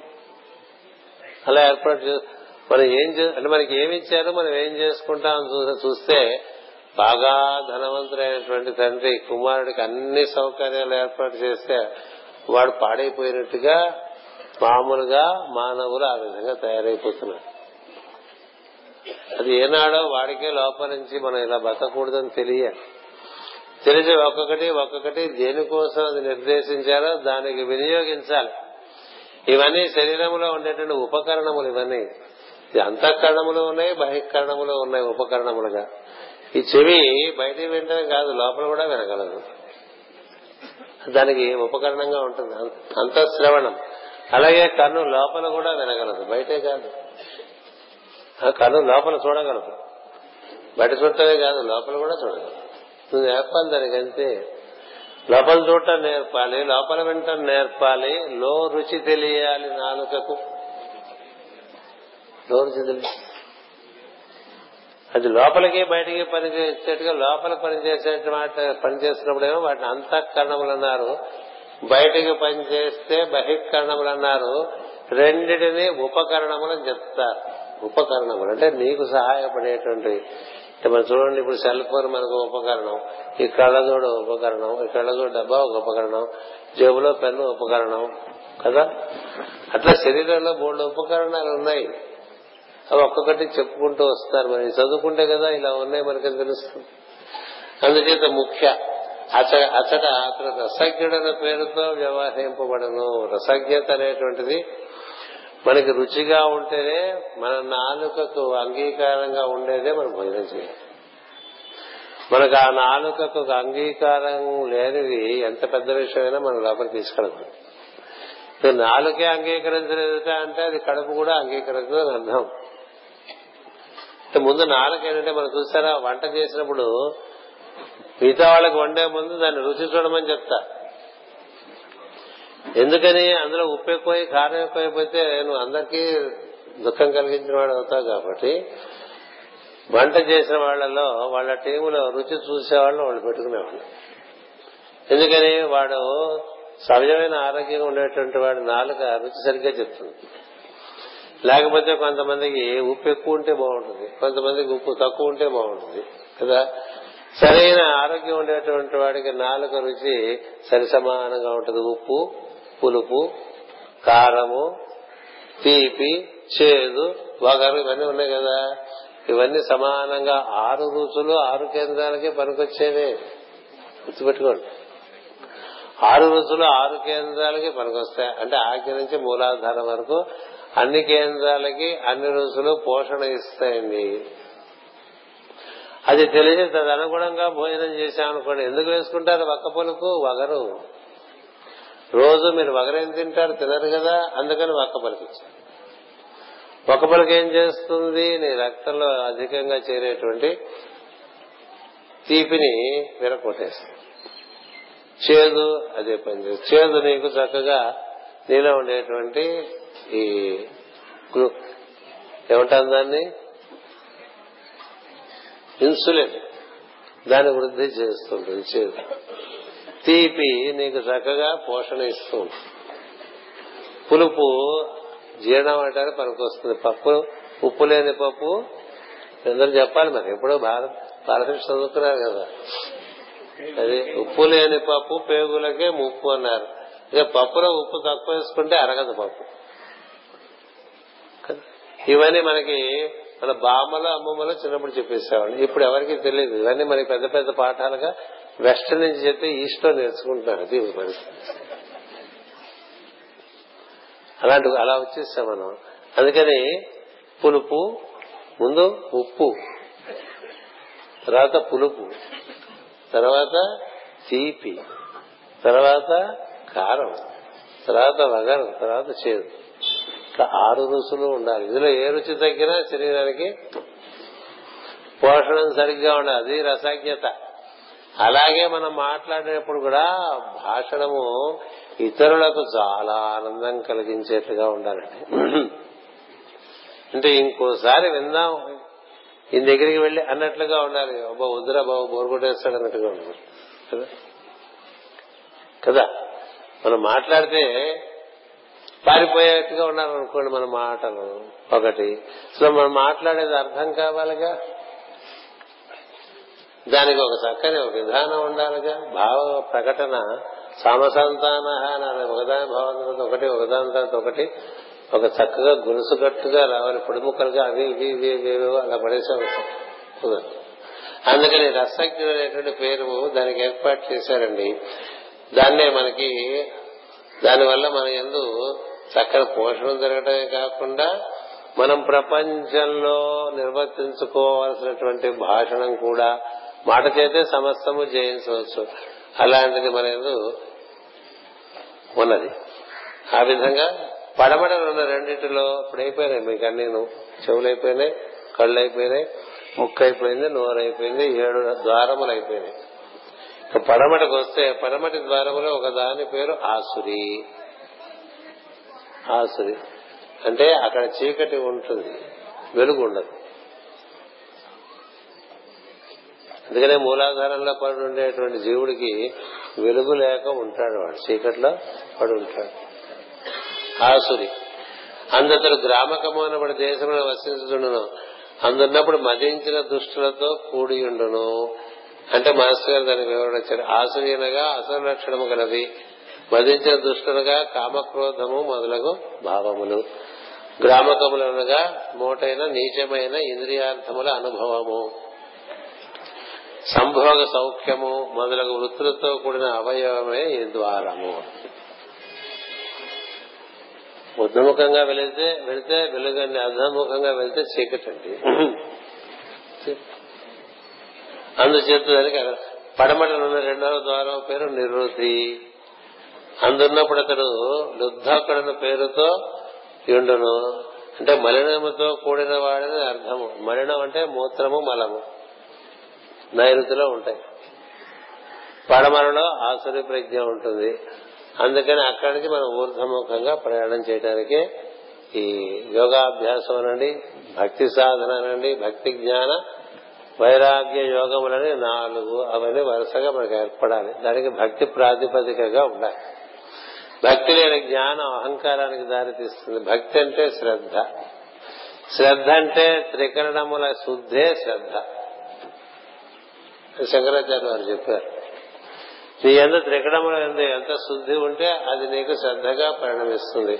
ఇతను శ్రద్ధగా పనిచేస్తాడంటే అర్థం ఏంటంటే అతని భావము అతని భాష అతని వర్తనము ఒకే తాటికి ఎక్కించిన పూసలాగా ఉంటుంది. అలాంటి వాళ్ళకి ఏదైనా దిగిరాటానికి అవకాశం ఉంటుంది. అందరిలోకి అన్ని దిగిరావు. ఎందుకు దిగిరావంటే అక్కడ భక్తి లేదు లేదా లేక శ్రద్ధ లేదు లేక త్రికరణ శుద్ధి లేదు. ఒకటి అనుకుంటాం ఇంకోటి మాట్లాడుతుంటాం కదా? లౌక్యం.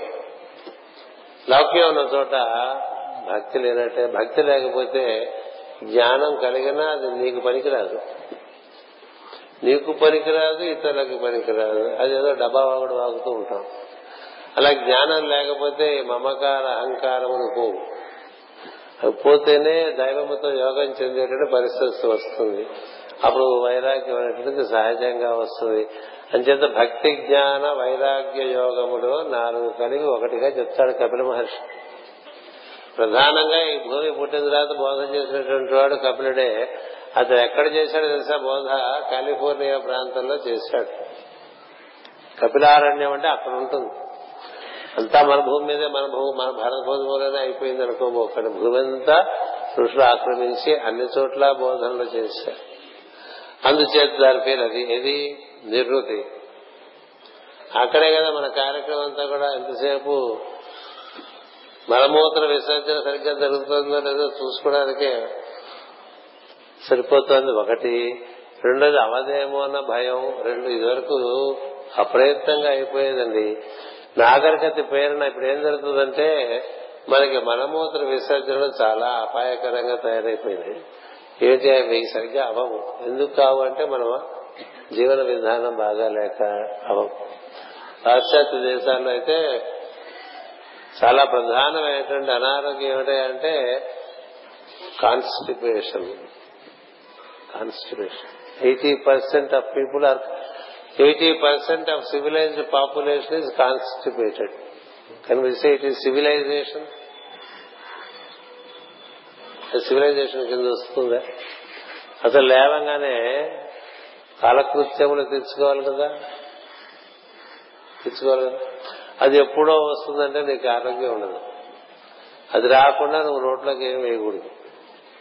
లంకణం పరమౌషధం కదా? అందుకని నిన్నటి తిన్న ఆహారం ఇవాళ బయటకి మనకి అది జీర్ణమయ్యి మనకు మల విసర్జన కాకుండా మళ్ళీ నోట్లో చేపెట్టావో ఆ చేతి మీద వాత పెట్టాలి. ఏ సందేహం లేదు. బాగుపడాలంటే ఒకటే మార్గం. నిన్న తిన్నది అరగలేదు మళ్ళీ తింటానంటే సిగ్గులేదు కదా అలా వేసేస్తూ ఉంటాడు. దీంతో సంబంధం లేకుండా ఒక ఉచ్ఛ్వాస పీలిస్తే మరొక నిశ్వాస లేకుండా ఉచ్ఛ్వాస పీల్చలేవు కదా. ఒకసారి ఆహారం లోపలికి పంపించిన తర్వాత అది బహిర్గతం అయ్యేంత వరకు మలముగా అది అందులో ఉండే సారం అంతా శరీరం పీల్ చేసుకుంటుంది. ఏ మిగిలిందే కదా? అది బయటికి వెళ్ళకుండా మళ్ళీ నోట్లో పడేస్తే ఏం జరుగుతుంది?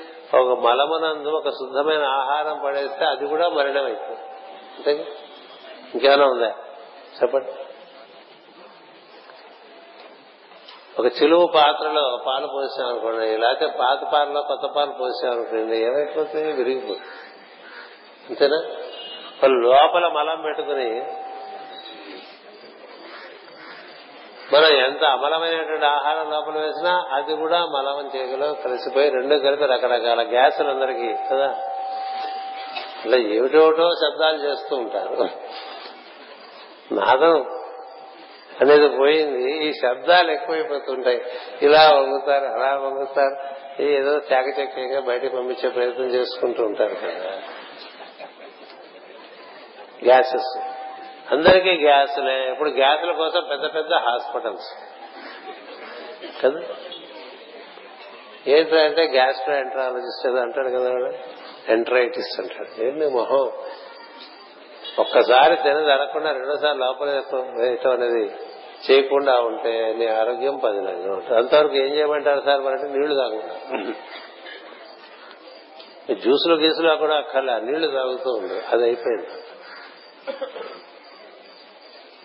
అలా చేశామనుకో నీకు మలమూత్ర విసర్జన బాగుంటుంది. లేకపోతే నివృత్తి అనేటువంటి రాక్షసులు అని రాక్షసులు అన్నారు. ఎందుకంటే ఇంకా పట్టేయటం మొదలు పెడతాడు నేను. ఇదే కదా పని? రాక్షసుడు అంటే ఆసురీ భావం కలిగి ఉంటాడు. ఆసురి అంటే అన్ని ఆక్రమిస్తూ ఉంటాడు. తనది కానిదంతా కూడా తన పనిగా ఆక్రమించేస్తూ ఉంటాడు. శరీరాన్ని అంతా అక్కడి నుంచే మొదలుపెట్టి కమ్మేస్తాడండి. అందుకనే మలమూత్ర విసర్జన సరిగా లేని చోట ఆరోగ్యానికి ఇబ్బంది వస్తుంది. అది ఫౌండేషన్ స్టోన్ ఆరోగ్యానికని ఆయుర్వేదం చెప్తుంది. ఆయుర్వేదం ఏం చెప్తుందంటే అసలు ఆయుర్వేదం డాక్టర్ గారు అనేటువంటి వాడు ఎవరైనా ఉంటే వాడు ముందు కనుక్కోవాల్సింది నీకు మలమూత్ర విసర్జన సమయంగా జరుగుతుందా లేదా? ఉదయమే లేవంగానే మూత్ర విసర్జన జరుగుతూనే ఉంటుంది కానీ మల విసర్జన జరగదుగా? మూత్ర విసర్జన కూడా ఆగిపోయింది అంటే అపాయకరమైన పరిస్థితి వచ్చేసినట్టే కదా? మల విసర్జనం అది కనుక్కుంటాడు ముందు. పొద్దునే వెళ్తావా? అంటే ఎక్కడికి సార్? పొద్దునే అవ్వాలి. అవ్వకపోతే ఆ పూట ఇంక ఇంత అయ్యేంతవరకు తెలుసు. అది అవ్వకపోయినా తినేసి జ్వరం వచ్చినా తినేసి ఇప్పుడు ఇట్లా చేస్తూ ఉంటారు కదా. పది రోగములకు పునాది ఏమిటంటే ఆ రోగాలకి పునాది ఒకటేటండి మలమూత్ర విసర్జన ఎందు ఉండేటువంటి అక్రమత్వం అంటే సక్రమత్వం లేకపోవటం. అది అక్రమంగా తయారైంది. అక్కడి నుంచి విజృంభిస్తాయండి జబ్బులన్నీ అక్కడి నుంచి వస్తాయి. కింద నుంచి మొదలుపెట్టి పైకి వచ్చేస్తాయండి జబ్బులు. చెట్టు చివరికి వాడికి వచ్చే పోయి కొంచెం తెలివి పోయే తెలివి. వాడు కొంచెం అప్పుడప్పుడు అన్ని మిస్ అవుతున్నాయండి అన్ని మర్చిపోతున్నారండి బ్లాక్ అవుట్ అయిపోయిందండి అంటుంటారు కదా. అంటే బాగా జబ్బు తారస్థాయికి చేరుకుంది. ఇది చైతన్యం తారస్థాయికి చేరుకోకపోయి జబ్బు సహస్రానం చేరుతుంది. అందుకని ఇక్కడ కుట్టుకుంటుంటుంది కదా. నాకు ఒకసారి పదేళ్ళ క్రితం ఒక ఆయన నాకు బాగా స్పందన ఇక్కడ చేరిపోయింది సార్ అన్నాడు. వాడిని చూస్తే వీడికి స్పందన కాదు వీడి బీపీ వచ్చేస్తే అనిపించిన ఒకసారి వెళ్ళి రక్తపోటు ఎలా ఉందో చూసుకోమని చెప్పా. చూసుకుంటే one ninety by one twenty ఎందుకండి? డాక్టర్ చెప్పాట. ఎందుకు వచ్చావనట ఒక గురువుగారు చెప్పారు వెళ్ళమని ఎందుకు వచ్చాడు చచ్చిపోయేవాడు అని చెప్పాడు. అని చెప్పడం మంచిదే నువ్వు చచ్చిపోయేవాడిరా నువ్వు భయపడు ముందు హాస్పిటల్ చేరుకున్నా అక్కడి నుంచి ఫోన్ చేశాడు. సార్ నాకు బీపీ అని అవును అందుకే పంపించారని చెప్పాడు. వాడు అది యోగం అనుకుంటున్నాడు. ఎందుకని? బీపీ తన్నేసింది ఇక్కడ వరకు బుర్రపోతుంది ఎప్పుడు బీపీ తనిందో అప్పుడు నీకు మేధస్సు పుట్టేస్తుంది. అందుకని ఏది స్పందనో ఏది బీపీయో తెలియాలి తేడా ఉంటుంది రెండింటికి. వీడికి బీపీఆ స్పందనమా తెలియాలంటే వీడు ఏం చేస్తున్నాడో చూస్తే తెలుసుకో కదా? అందుచేత ఈ నిరుతి ఆసురే నిరుతి ఇద్దరున్నారు. ఈ నిరుతిని జాగ్రత్త చేసుకోవాలి. అందుకనే నైరుతి మూల అని పెట్టుకుంటాం కదా అక్కడ కదా ఏర్పాటు చేసుకుంటారు. వాస్తు శాస్త్రం మానవ శరీర శాస్త్రం ప్రకారం ఏర్పాటు చేస్తారు. ముఖం అంటే సింహద్వారం. ఎక్కడ ఉండాలి తూర్పు సింహద్వారము. వెలుగు వస్తుంది లేదు ఉత్తరము సింహద్వారము. ఇంకా పెద్ద విషయం. నైరుతి సింహద్వారము. ఒప్పుకోరు. తప్పలేదు సార్ మాకు నైరుతి దొరికింది ఏం చేయమంటారు? అని అంటే ఏం చేయాలి? అక్కడ దేవుడి చిత్రపటం పెట్టుకోవాలి ఎక్కడ చీకటో అక్కడ వెలుగు పెట్టుకో. ఎక్కడ చీకటో అక్కడ వెలుగు పెట్టుకో. చీకట్లో వెలుగు కదా? అందుకని అలా ఏర్పాటు చేసుకోవాలి. అంతేగాని నైరుతి పగల కొట్టేసి ఈశాన్యం తీసి ఏవో రకరకాలుగా ఇల్లంతా ధ్వంసపడి చేసేస్తారు వాస్తు శాస్త్రం. ఎక్కడ దైవ ప్రతిమ ఉంటే అక్కడ ఆ దిక్కు శుభమే. ఆగ్నేయం పెరిగిందండి. ఎలాగండి అంటే ఏం లేదు అక్కడ దైవ ప్రతిమ పెట్టి. లేదు ఓ తులసి మొక్క వేసుకో. శుభం. ఓ మామిడి చెట్టు వేసుకో. ఇంట్లో పెరిగే చెట్లు కొన్ని ఉన్నాయి ఇంట్లో పెరగకూడని చెట్లు కొన్ని ఉన్నాయి. రావి చెట్టు వేసుకోకూడదు మంచిదని. మర్రి చెట్టు వేసుకోకూడదు. ఆవుదాంబరం వేసుకోవచ్చు. ఏవి వేళ్ళు లోపలికి వెళ్ళిపోయి పునాదుల్లో కదిలిస్తే అవి వేసుకోకూడదు ఇంట్లో. రావి మర్రి అలా వేసుకోకూడదు. కొబ్బరి చెట్టు కూడా వేసుకోకూడదు అంటారు కానీ పర్వాలేదు. అది పాకదు. నిలువుగా పోతుంది. అందుచేత ఈ నైరుతి ఈశాన్యం. ఈశాన్యం అంటే ఇది తూర్పు అయినప్పుడు ఇది ముఖము ముఖము తూర్పు అయినప్పుడు శిఖ ఉత్తరమైనప్పుడు ఈ రెండింటికి మధ్య ఉండేది ఈశాన్యము పాల భాగం ఇదంతా వెలుగుండే ప్రదేశాలు. నైరుతి అంటే పశ్చిమము నైరుతి అక్కడే ఉండాలి. పశ్చిమనందు నీరు ఉండొచ్చు అన్నారు. ఎందుకంటే ఒంట్లో అక్కడే ఉంటుంది నీరు. దానికి సంబంధించి మణిపూరకము. అలాగే పదార్థము ఎందుకు బరువు ఎక్కడ పెట్టాలి? నైరుతిలో పెట్టాలి అన్నారు. కదా? విసర్జన ఎక్కడ ఉండాలి? నైరుతిలో ఉండాలి. ఇలా ఉంటుంది. ఇలాంటివన్నీ వాస్తుశాస్త్రం అంతా కూడా మానవ శరీర నిర్మాణ శాస్త్రాన్ని అనుసరించి ఏర్పాటు చేశారు తప్ప ఎక్కడ మన ఇందులో ఎక్కడ దైవ ప్రతిమ అంటే మనం ఒక విష్ణుమూర్తో శివలింగమో ఓ హనుమంతుడో గణపతి అందరూ అంతర్యామి స్వరూపాలేనండి ఒకటి అక్కడ పెట్టుకున్నాం అనుకోండి ఇంకా దాని దోషం ఉండదు. ఇంతైనా ఒంటైనా. మూలాధారాస్తోతి స్థితోతి నిత్యం అని మన మూలాధారంలో గణపతిని పెట్టుకున్నాం అనుకోండి అయిపోయింది. ఇంకా అక్కడ ఆసురి లేదు నివృత్తి రెండో శుభ్రంగా చేయాల్సిన పని చేస్తుంది. అందుకని ఆరాధన. అలాగే అమ్మవారి మూలాధార ఏక నిలయ అంటూ ఉంటాం కదా. అంటావా?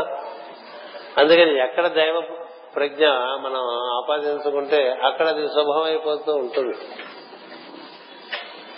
అలా మనం ఏర్పాటు చేసుకోవాలి తప్ప అన్ని పగలు కొట్టుకుంటూ మార్చుకుంటూ పగలు కొట్టుకుంటూ మార్చుకుంటూ అవ్వదు. ఎందుకంటే మన జాతకం మన బట్టి ఉంటుంది తప్ప మన ఇల్లు బట్టి ఉండదు.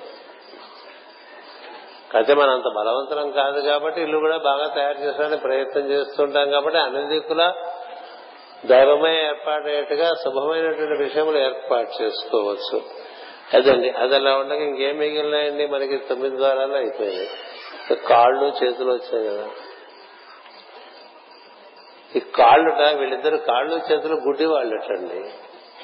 అది చెప్పారు ఇక్కడ. ఏం చెప్పారంటే ఇతని నగరమున ఇద్దరు గుడ్డివారు కలరు. గుడ్డివాడు అంటే ఇంకోళ్ళు నడిపిస్తే నడుస్తారు అంతేగా. వాటిగా అవి నడవు. చెవు వద్దన్నా వింటూనే ఉంటుంది కన్ను చూడొద్దన్నా చూస్తూనే ఉంటుంది. నాలుగు లోపల తినొద్దన్నా మనకి ఇష్టం కదా తినిపించేస్తుంది కదా. వాటన్నిటికీ కొంత మనసు యొక్క డైరెక్షన్ వల్ల అట్లా పనిచేసినా కొంత మనకి స్వతంత్రత ఉన్నది ఇంకా చూడాలంటే కళ్ళు మూసుకోవచ్చు.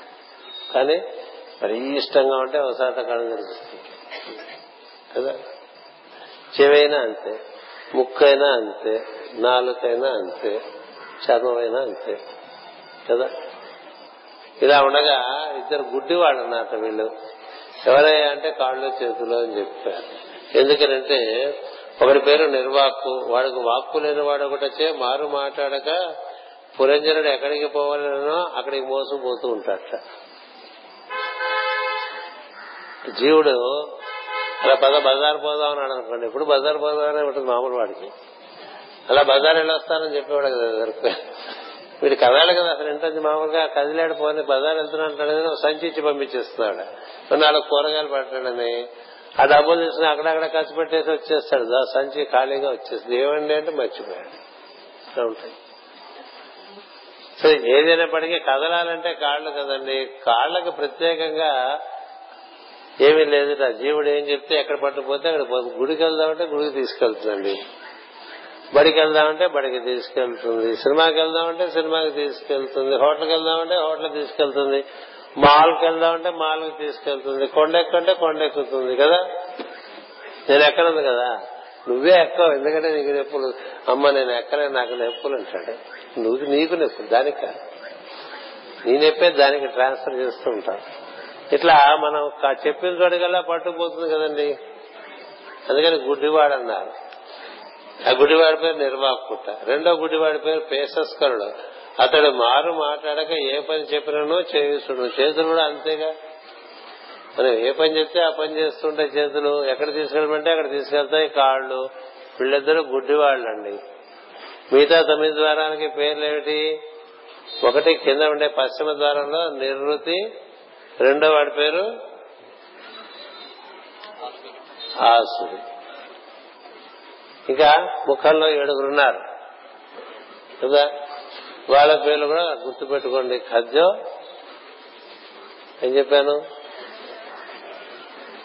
ఆవిర్ముఖుడు ఒకటి ఖజ్జోతుడు ఒకటి రెండు కాళ్ళు చెవులు చాలా సులభంగానే గుర్తుంటాయి. దేవహు పితృహు. ముక్కు నలిని నాళిని. కాక అవధూత సఖుడు అటు పైన నోరు ముందు మూర్తిగా నోరు చూపించేస్తారు గవోగా టైం అయిందా అవుతుంది మరి. నోటికి టైం అయింది అంచేత రసాజ్ఞుడు అనేటువంటి పేరు. ఈ పేర్లన్నీ వీటికి ఉన్నాయని మనం తెలుసుకుంటే బాగుంటుంది కదా. అప్పుడు మనకి ఏం తెలుస్తుంటే కన్ను చెవి ముక్కు అంటే ఏమిటో తెలియదు. ఖద్యోతులు అంటే ఆకాశం చూడటానికి నా కన్నం తెలుసు. కదా? ఆవిర్ముఖుడు అంటే రూపములలో ఉండే వెలుగును చూడటానికి కన్ను తెలుసు. దేవాహు ఎడమ చెవి. పితృహు కుడి చెవి అని తెలిస్తే అటు దేవతల్ని ఇటు పితృదేవతలు అంటే ఋషుల్ని మనం వినగలిగేటువంటి కట్టడానికి అవి ఏర్పడి ఉన్నాయని తెలుసు. ఇలా తెలియటం ముఖ్యం మనకి. అందుకని ఇవాళ ఆ పేర్లు మీకు ముందు వినిపించాను. ఇవన్నీ పట్టుకుని నేను బయలుదేరుతానండి ఏది? రాజు వెడలేనట్టుగా ఈ పురంజనుడి రాజు జీవుడు ఇవి ఇస్తే వీడికి ఇవి పట్టుకుని వీడు ఏం చేశాడో చదువుకుంటే చాలా బాధ కలిగింది. చూడండి మన దేశంలో కోటి రూపాయలకు కూడా కార్లు ఉన్నాయి కదా. కోటి రూపాయలు కూడా కార్లు ఉన్నాయి అలాంటి కారు ఇచ్చి వాడి పిల్లవాడికి ఎంతో ప్రేమతో ఇస్తారు కదా. వాడు బయటకు వెళ్తుంటే గేటుకే గుద్దేస్తాడు.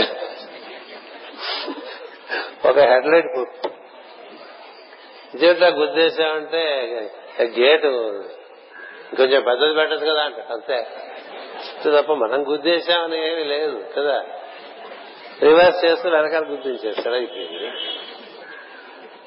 పక్కన చెప్పి ఆవిడ మీద ఎక్కించేస్తాడు ఇక దారిలేదా అని చెప్తారు? అంతేగా మనం చేసేది. అట్లా ఈ శరీరం కన్నా మించిన వాహనం సృష్టిలో లేదని చెప్పారండి. ఇంత ఈ మానవ శరీరానికి మించిన వాహనము మొత్తం సృష్టిలోనే లేదండి. ఇది అన్ని లోకములలో సంచరించడానికి కావలసినటువంటి అన్ని ప్రజ్ఞలు ఇందులో ఉన్నాయి. జీవుడు ఈ మొత్తం శరీరంలోనే సమస్తాన్ని దర్శనం చేయొచ్చు అలాంటి దాన్ని పట్టుకుని ఏం చేయాలండి? ధర్మక్షేత్రే కురుక్షేత్రే అన్నారు కదా. భగవద్ భగవద్గీత ఎలా మొదలుపెట్టిందండి? ధర్మక్షేత్రే కురుక్షేత్రే ధర్మం. నువ్వు ధర్మయుక్తంగా దీన్ని వాడాలి తప్ప నీ కర్మ ఎప్పుడు ధర్మంతో కూడి ఉండాలి. ధర్మక్షేత్రే కురుక్షేత్రే అని మొదలుపెట్టే ఎంత గొప్ప విషయం అండి భగవద్గీత. అలా ఉందని తెలుసా మనకు? ధర్మక్షేత్రే కురుక్షేత్రే అని మొదలవుతుంది. ఈ క్షేత్రం అంతా కూడా ధర్మంతో కూడి ఉన్నది. ఏ క్షేత్రం? ఈ భూమి అంతా కూడా ధర్మక్షేత్రం. అంతేకాదు ఈ శరీరం కూడా క్షేత్రమే. చెప్పాక ఇందాక భగవద్గీతలో ఆ మాట చెప్పారు. భగవద్గీతలో చెప్పిన విషయాలు కూడా చాలా విషయాలు. అంతకుముందు ఉపనిషత్తులో చెప్పినటువంటి విషయాలే గుర్తుపెట్టుకోండి. అలా ఏర్పాటు చేశారు. ఉపనిషత్ సారమే భగవద్గీతగా సమన్వయించి ఇచ్చాడు వేదవ్యాస మహర్షి కృష్ణుని ప్రాతిపదికగా పెట్టుకుని. అంతేగాని కృష్ణుడు అప్పుడు కూర్చుని ఏడు వందల శ్లోకాలు భగవద్గీత పారాయణ చేస్తుంటే అర్జునుడు వింటూ మా ఆయన మధ్య మధ్యలో మాట్లాడుతుంటే అట్లా యుద్ధం ఆగేసి అందరు కూర్చొని బ్యాట్స్మెన్ చేసుకుని వింటూ ఉంటారని లేదు కదా. ఆయన ఏదో చెవులో ఈయనకి ఊదాడు నీకు అర్థమైపోయింది యుద్ధం చేశాడు. అర్జునుడు ఈయన ఆయనకి చెవులో ఏం చెప్పుంటాడనేటువంటిది వేదవ్యాసు దర్శనం చేసి ఏడు వందల శ్లోకాలు రాశాడు. కదా ఆ ఏడు వందల శ్లోకాల్లో కొన్ని శ్లోకాలు మీకు అంతకుముందు అంతకుముందు నుంచి ఉన్న ఉపనిషత్తుల్లో ఉండే శ్లోకాలు యథాతథంగా అందులోనూ కనిపిస్తాయి. కదా? అందుకనే ఏమన్నారు? అది ఉపనిషత్ సారం అన్నారు. అది బ్రహ్మ విద్య అన్నారు. అది యోగ శాస్త్రం అన్నారు. కృష్ణార్జున సంవాదం అన్నారు. ఇలా ధర్మక్షేత్రము కురుక్షేత్రము అయినటువంటి క్షేత్రం అండి అంటే ధర్మం నిర్వర్తించడానికి ఇది ఏర్పాటు చేశారు. ధర్మాన్ని నిర్వర్తించడానికి ఏర్పాటు చేసినటువంటి క్షేత్రం. ఇందులో నువ్వు ధర్మ ప్రకారం నిర్వర్తించుకుంటే ఈ క్షేత్రం నీకు ఫలాన్ని ఇస్తుంది. చెట్టు చివరికి ఏం చెప్పారు?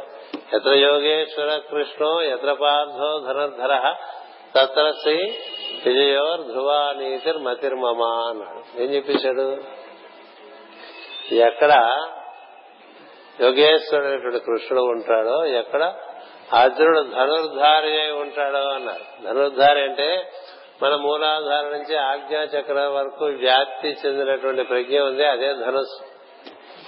అందులోనే ప్రణవం అనేటువంటి ప్రణవం అనేటువంటి నాదం వినిపిస్తుంది ప్రణవో ధనుహు అని ముండక ఉపనిషత్తు చెప్తూ ఉంటుంది. ఈ ధనుస్సును పట్టుకున్నటువంటి నరుడు ఈశ్వరునితో అనుసంధానం చెంది ఉంటాడు. ఓంకారమును అనుసంధానం చేసుకుంటే జీవుడు దేవంతో ఈశ్వరునితో అనుసంధానం చెందుతాడండి. ఈశ్వర అనుసంధానం చెందినటువంటి జీవుడు అని చెప్పడానికే ధనుర్ధారి అని చెప్తారు. రాముడు ధనుర్ధారి అర్జునుడు ధనుర్ధారి. అందుకని ధనుసు ధరించిన వారిలో నేను ఎవరంటే ఏం చెప్తాడు? సృష్టిలో ధనుసు ధరించిన వారి నరులలో నేను ఎవరంటే రాముడు అంటాడు. ఎందుకని? రాముని ధనుసు అంటే అతను ఎప్పుడు ఇట్లా బాణాన్ని పట్టు కూర్చున్నది కాదు లోపల ప్రణవముతో కూడి ఈశ్వరునితో అనుసంధానం చెంది అనునిత్యం జీవించినటువంటి మహాయోగే రాముడు. అవటం చేత. భగవద్గీత మొదటి శ్లోకం ధర్మంతో మొదలవుతుంది. చివరి శ్లోకం చెప్తుంటే ఎవరైతే ఏ నరుడైతే ధనుస్సు ధరించి కృష్ణునితో కూడి ఉంటాడో వాడిని వాడికే విజయం మిగతా వాళ్ళందరికీ విజయం లేదు అని ఇది భగవద్గీత. ఏది? ఒకటో శ్లోకం ఏడో శ్లోకం. మధ్యలో చాలా చాలా ఉన్నది. ఇలా ఉండగంటే మన సంక్షిప్త భగవద్గీత అంటే ఇంతే. సంక్షిప్త నారాయణ మన రామాయణం చదువుకున్న ఆదో రామ తపోవనాది గమనం అంటూ మొదలు పెడతాడు అట్లా ఒక శ్లోకంలో అన్ని చెప్పడం ఉంటుంది. ఆ విధంగా ధర్మక్షేత్రం ఇది ఈ నువ్వు ధర్మాన్ని అనుసరిస్తూ కర్మను నిర్వర్తించుకోవాలి. ధర్మం తెలియటం కోసమే జ్ఞానం. జ్ఞానం. ధర్మం తెలియకపోతే గుడిగా పనిచేస్తావు. గుడిగా పనిచేస్తే అన్ని పాడు చేసుకుంటావు అందుకని ఏమైంది? కర్మల ఎందు ఆసక్తుడై కోరికలతో కూడిన వాడై బుద్ధి అను భార్య భార్యచే మోసగింపబడి కాలము గడిపాను. అంతే. రాంగ్ రూట్లో గడిపోయాడు చిన్నప్పుడే కదా? చిన్నతనంలోనే రాంగ్ రూట్లోకి వెళ్ళిపోతాంగా ఇది మన కోసం బతకడం అని కదా మొదలు పెడతాం ఇంకొక ఐదు నిమిషాలు చెప్పేస్తా. ఇరవై తొమ్మిది అయింది. అంచేత మన కోసం బతుకుతాం కదండి. మన కోసం బతకడం కాదు ఇది ఇచ్చింది. నీవు లోకమునకు ఉపకారం చేయగలిగినటువంటి విద్యల్ని ముందు నేర్చుకోవాలి. లోపకమున లోకమునకు ఉపకరించడానికి నీకు కావలసిన విద్యలు నేర్చుకోవాలి. ఈ విద్యల ద్వారా లోకోపకారంగా జీవించాలని ఇలా లోకోపకారంగా జీవించడాన్ని యజ్ఞార్థ కర్మ అంటారు యజ్ఞార్థ కర్మ అంటే ఈ చదువుకుంటే ఏంటి? మన అందరూ ఎంబీబీఎస్లో అందరూ ఇంజనీర్లు అయిపోయి ఎక్కువ డబ్బులు సంపాదించిన వీలుంటే అమెరికా వెళ్ళిపోయి ఇది కదా మన ప్రోగ్రాంలు అన్నీ కూడా. ఇంకా డబ్బులు ఇళ్ళు కార్లు నగలు బట్టలు ఇంట్లో పట్టణం కొనుక్కోసుకోండి ఎందుకంటే చిన్నప్పటి నుంచే రూట్ వేరు మంది నా రూటే సపరేట్ అన్నాడు కదా నా రూటే సపరేట్ అన్నాడు అలా దరిద్రపు రూట్లోకి చిన్నప్పటి నుంచి వెళ్ళిపోయింది భారత జాతి ప్రపంచానికి వెలుగునివ్వాల్సిన జాతి. మొదట్లోనే దారి తప్పేస్తుందండి. ఎంతసేపు ఏం తిందామా ఏం కొనుక్కుందామా ఏం దాచుకుందామా? ఇదేదనుకోండి అదే అందుకే పుట్టారు. అందుకే ఇది ఇచ్చారు. అది పశువు చేస్తోందిగా. పశువు అదేం చేస్తాం నీకు పశువుకి తేడా? అందుకని ఏమంటాడు? నీకోసం ఆలోచించగా. అంతకన్నా దరిద్రం ఇంకోట్లేదు ఏనాడు నీ గురించి నువ్వు ఆలోచించావో ఆనాడు నువ్వు దరిద్రుడే. నువ్వు ఇతరుల గురించి నువ్వు వారి శ్రేయస్సు గురించి నువ్వు ఎంత ఆలోచిస్తావో అంత నువ్వు ధనవంతుడివి. ధనవంతుడు అంటే బ్యాంక్ బ్యాలెన్స్లు బంగారాలు ఇవి కాదు. రత్నాలు ముత్యాలు మడులు కాదు. ఎవడు ధనవంతుడు అంటే పది మందికి చేయగలిగినటువంటి వాడు అది సంపద. ఇది విద్యా సంపద. అందుకని విద్యాభ్యాసము దేని గురించి? లోకమునకు ఉపకారము చేయటానికి అనువైనటువంటి విద్యను నేర్చుకోవాలి. వైద్యం నేర్చుకో పది మందికి వైద్యం చేయి. నువ్వు హాస్పిటల్ పెట్టేసి ఎంత దోచేద్దాం అనుకోవటానికి కాదు. ఎంతమందికి వీలుంటే అంతమందికి తెగబడి పొగలకు రాత్రి పనిచేస్తుండు నీకు ధనం సంక్రమిస్తే అది ఇన్సిడెంటల్ అని. వెల్త్ ఇస్ ఇన్సిడెంటల్ నీ దృష్టి ఎవరి మీద ఉండాలి రోగుల మీద ఉండాలి. అది వైద్యం. అలాగే ఇంజనీర్ అంటే ఎంతెంత కాంట్రాక్టర్లు కమిషన్లు ఇస్తారా అనేది చూసుకుంటూ ఉండేటువంటి వాడు ఇంజనీర్ ఎట్లా అవుతాడు? ఈ డ్యామ్ కడితే వంద సంవత్సరాలు చెక్కు చెదరకుండా ఉండాలన్నట్టుగా ఉండాలి. ఈ రోడ్డు వేస్తే పదేళ్ళ రోడ్డు మళ్ళీ వేయాల్సిన అవసరం లేకుండా వేయించేట్టుగా చూడాలి. ఇల్లు కడితే మళ్ళా పది రోజు పదేళ్ళకు పడిపోయేట్టుగా కాకుండా వందేళ్ళైనా సరే నిలబడేట్టుగా ఉండేట్టుగా చూడాలి. అలా చేసేవాడు ఈ మెషిన్ తయారు చేస్తే ఆ మెషిన్ మనకి షాక్ కొట్టి మన ముందే విరిగిపోయేట్టుగా ఉండకూడదు. అందుకనే జర్మన్ మెషిన్ అంటాం కదా. అది జర్మన్ మెషిన్ అంటాం అది పాడైపోదు. నీకే విసుగొచ్చి మార్చుకోవాలి తప్ప. ఎందుకని ఇలా? వాళ్ళు అలా ఇతరుల కోసం కదా. జర్మన్ దేశం మేము ఎప్పుడు చెప్తూ ఉంటాం జర్మన్ దేశంలో తెల్లవారుసాన అలా మనసు పెరిగిపోతున్న రోడ్ల మీద రెండింటికి లేచేసి రోడ్లు క్రియేట్ చేస్తారండి. ఎందుకంటే ఐదింటికే పనిలో గడిపోతుంటారు. తెల్లవారు ఏమిటో రెండు గంటలు మా కారు అయిపోయింది చోట. అయిపోతే అక్కడ ఉండే వాడిని పలకరిస్తే ఇంత పొద్దునే లేచి నువ్వు పని చేస్తున్నావు కదా చాలా గొప్ప విషయం కదా చల్లో మంచు ఊడుస్తున్నాడు. అంటే ఆయన అన్నాడు the nation goes to work in another two hours time the nation goes to work in two hours time కాబట్టి నేను క్లియర్ చేద్దా అన్నాడు అది వాడి స్ఫూర్తి అండి వాడు పర్వతమే అంతే కదా ఇప్పుడు మనం చూస్తే మనం ఎట్లా ఉంటామంటే ఎంతసేపు మనము మన వాళ్ళు మన ఇల్లు ఇదే గాంధీ మహాత్ముడు ఎందుకు అయ్యాడండి కోటైనా ఎందుకు అయ్యాడు చెప్పండి. అంతకుముందు ఆయన కరంచంద్ గాంధీ కదా. మోహన్ దాస్ అన్నారు కరంచంద్ అన్నారు. అట్లా మన మూడు మంది చంద్రులు ఉన్నారు. ఆయన ఏం చేశాడు? ఆయన బూట్ వేసుకున్నాడు సూట్ వేసుకున్నాడు. సూట్ బూట్ సర్కార్ అంటున్నారు. సూటు బూటు హ్యాట్ కూడా పెట్టుకుని ఆమె ఆఫ్రికాలో రకరకాలుగా పనిచేస్తున్నటువంటి వాడు.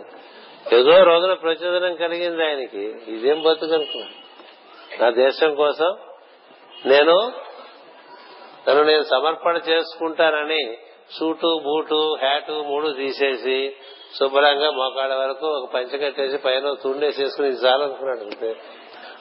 కదా? కర్ర తర్వాత వచ్చింది. ముందు నుంచే కర్ర లేదు కదా? దేశమంతా తిరిగాడు. తన లోపల ఇతరుల కోసం అనేటువంటి భావన అది ఎంత ఉండటం చేత అతడు మహాత్ముడయ్యాడండి? అంతేగాని మన గురించి మన నన్ను చూడు నా అందం చూడు నా విద్య చూడు నా గొప్పతనం చూడు నేను ఇది నేను అది ఇలా చెప్పుకునేవాడికి ఏముంటుందండి? ఏమి వాడు వెనకాల నవ్వుకుంటూ ఉంటారు. కదా? మరి మహాత్ముని మర్చిపోయారా? మర్చిపోయారు ఎందుకు మర్చిపోలేదు? తన గురించి కాదు. తన గురించి కాక లోకమును గూర్చి అనేటువంటి తను తను సమర్పణ చేసుకోవటం వల్ల ఆయన చెట్టు గుండు పేలిస్తే ఏది? తుపాకీ గుండు. హే రామ్ అనగలిగాడు. ఇంకొక నాయకురాలను కూడా గుండు పేచి పెంచితే తుమ్ క్యా అంది ఆవిడ ఎలా లేదు? ఉందా లేదా? తుమ్జే క్యాకర్ కర్ అంటే చచ్చిపోయారు ఒకళ్ళు గుండు పేలిస్తే. ఇంకో ఆయన గుండె పెరిస్తే హే రామ్ అంటూ చచ్చిపోయాడు. తేడా ఉందా లేదా? ఎందుకని? అందరి కోసం బతికిన వాడితో దైవం అట్లా కూడి ఉంటాడు. తన కోసం బతికిన వాడితో దైవం ఉంటాడు. కానీ ఏమి పలకడు. అదేగా చెప్పాడు. నేను ఉంటాను రా కానీ నువ్వు పిలిస్తే పలుకుతాను కదా? అందుకని పురంజనుడు ఎన్ని దరిద్రాలు చేసుకుంటాడో సాయంత్రం చెప్పుకుందాం. చేసుకుని ఎట్లా చచ్చిపోయాడో చెప్పుకుందాం. చెప్పుకుంటే మళ్ళీ పుడతాడు కదా? అయిపోతుంది కదా? అది రేపు చెప్పుకుందాం. మనకి ఇప్పుడు భగవద్గీత మొదటి శ్లోకం శివ శ్లోకం అని చెప్పానే అట్లాగే పురంజన పాఖనలో నాదుడు ఏం చేశాడంటే మొట్టమొదటి జన్మ చెప్పాడు. మళ్ళీ చెట్ల చివరి జన్మ చెప్పాడు. అది పాఠం ఎలా ఉంటుందంటే ఇది అవగానే ఆ జన్మ వచ్చినట్టుగా అనిపిస్తే అలా ఉండదు. అజామీలో పాఖ్యానం కూడా అంతే. ఆ జన్మలో నారా అని చచ్చిపోయాడు కదా వాడు. ఇది ఆత్మనందుని పిలువన్ ఏ రీతి నేలుగొంటివి ఏరి నీ సాటి వెలుపులు ఎందున కృష్ణ అంటే సుమతి కృష్ణ సంతకం కదా కురాత్ముడు నారాయణ ఆత్మనందుని పిలువని. నారాయణ పిలవలా? కొడుకు పేరు నారాయణ అని పెట్టుకున్నాడు అది చివరికి నారా అని అనేసి వెళ్ళిపోయాడు అంతే నారా అన్నాడు కదా అని వాడికి నెక్స్ట్ టైం కొంచెం మంచిది ఇచ్చారు అంత కరుణ వాళ్ళకి. చూసారా ఏదో రాశాడు వేయ మార్కులు అంటారు. ఏదో రాశాడుగా వేసే మార్కులు అంటారు. అంటుంటారు కదా. పైన చాలా కలియుగంలో విపరీతమైన మోడరేషన్. నువ్వు పది మార్కు నువ్వు ఇరవై మార్కులు తెచ్చుకుంటే నేను ముప్పై మార్కులు కలుపుతారా అంటాడు దేవుడు. ఇది పరిస్థితి. అందుకని అజామిలుడికి ఇంకొక జన్మ ఇంకొక జన్మ ఇంకొక జన్మ అట్లా చెట్ట చివరికి ముక్తి పొందారు తప్ప అప్పటికప్పుడు సజ్జముక్తి రాదు. ఎందుకంటే అట్లా తీసుకెళ్తే వాడు అక్కడ గాడిదలా ప్రవర్తిస్తాడు. అందుచేత ఈ పురంజనోపాఖ్యానం కూడా ఇక్కడి నుంచి నెక్స్ట్ స్టెప్ ఫైనల్ స్టెప్ చూపించేస్తారు. ఈ దారిలో కొన్ని వేల జన్మల సంస్కారాలు పెంచుకుంటూ వెళ్తారు. ఈ కథ అంతా రేపు సాయంత్రం లోపల పూర్తి చేయాలనేటువంటి ఒక యాంగ్జైటీ న్యూరోసిస్లో ఉన్నాను నేను. అందుచేత అప్పుడప్పుడు కొంచెం ఈ విధంగా అతిక్రమణ తప్పదు. అప్పటికేమవుతుందంటే ఆ తర్వాత మళ్ళీ బాధ ఉంటుంది. అది పది సంవత్సరాలు పోస్ట్ పోన్ చేసుకున్నాను నన్ను నేను. అన్ని చెప్పలేం కాబట్టి. ఏదో కొంతవరకు మనం అందిస్తే మనకి ఆ సాధనకు వీలుగా ఉండాలి కదా. ఆ దృష్టితో మాటి మాటికి ఇట్లా పది నిమిషాలు. నేను ఎనిమిదిన్నర కొడితే కార్యకర్తలు ఎనిమిది బాగా పెట్టారు కార్యక్రమంలో? అలాగే ఎనిమిదిన్నర అవుతుందిరా? ఎందుకు ఎందుకు ఎనిమిది పదిహేను అని పెట్టేమని అనుకోండి అది ఆ రైలు ఎప్పుడు ఎనిమిదిన్నరకే చేరింది అనుకోండి ఎందుకు వచ్చిన గోళ? ఎనిమిదిన్నరకి టైం టేబుల్ మార్చేస్తే పోతుంది. అప్పుడు రైట్ టైం అంటాం. సరిగా? ఇప్పుడు ఎనిమిది పదిహేను అంటే లేట్గా వచ్చింది ట్రైన్ ఎనిమిదిన్నర అంటారు. నేను బాసు చెప్పాను ఎలాగో ఎప్పుడు ఎనిమిదిన్నర అయిపోతుంది నువ్వు ఎనిమిదిన్నర పెట్టని అని వాడు ఎనిమిది పదిహేను వేశాడు. అయినప్పటికీ ఇది ఎనిమిదిన్నర ఎనిమిదిన్నర కరెక్ట్ టైం పెట్టుకున్నానండి ఇంకా దాన్ని దాటేయకుండా. మిగతా కార్యక్రమాలు అలా చేస్తున్నా కూడా మనకు సమయంగా సమయానికి అయిపోతాయని సందేహం లేదు. స్వస్తి ప్రజాభ్య పరిపాలయంతాం న్యాయేన మార్గేణ మహిమహేషా. ఓ బ్రాహ్మణేభ్య శుభమస్తు నిత్యం. లోకా సమస్త సుఖినో భవంతు. లోకా సమస్త సుఖినో భవంతు. లోకా సమస్త సుఖినో భవంతు.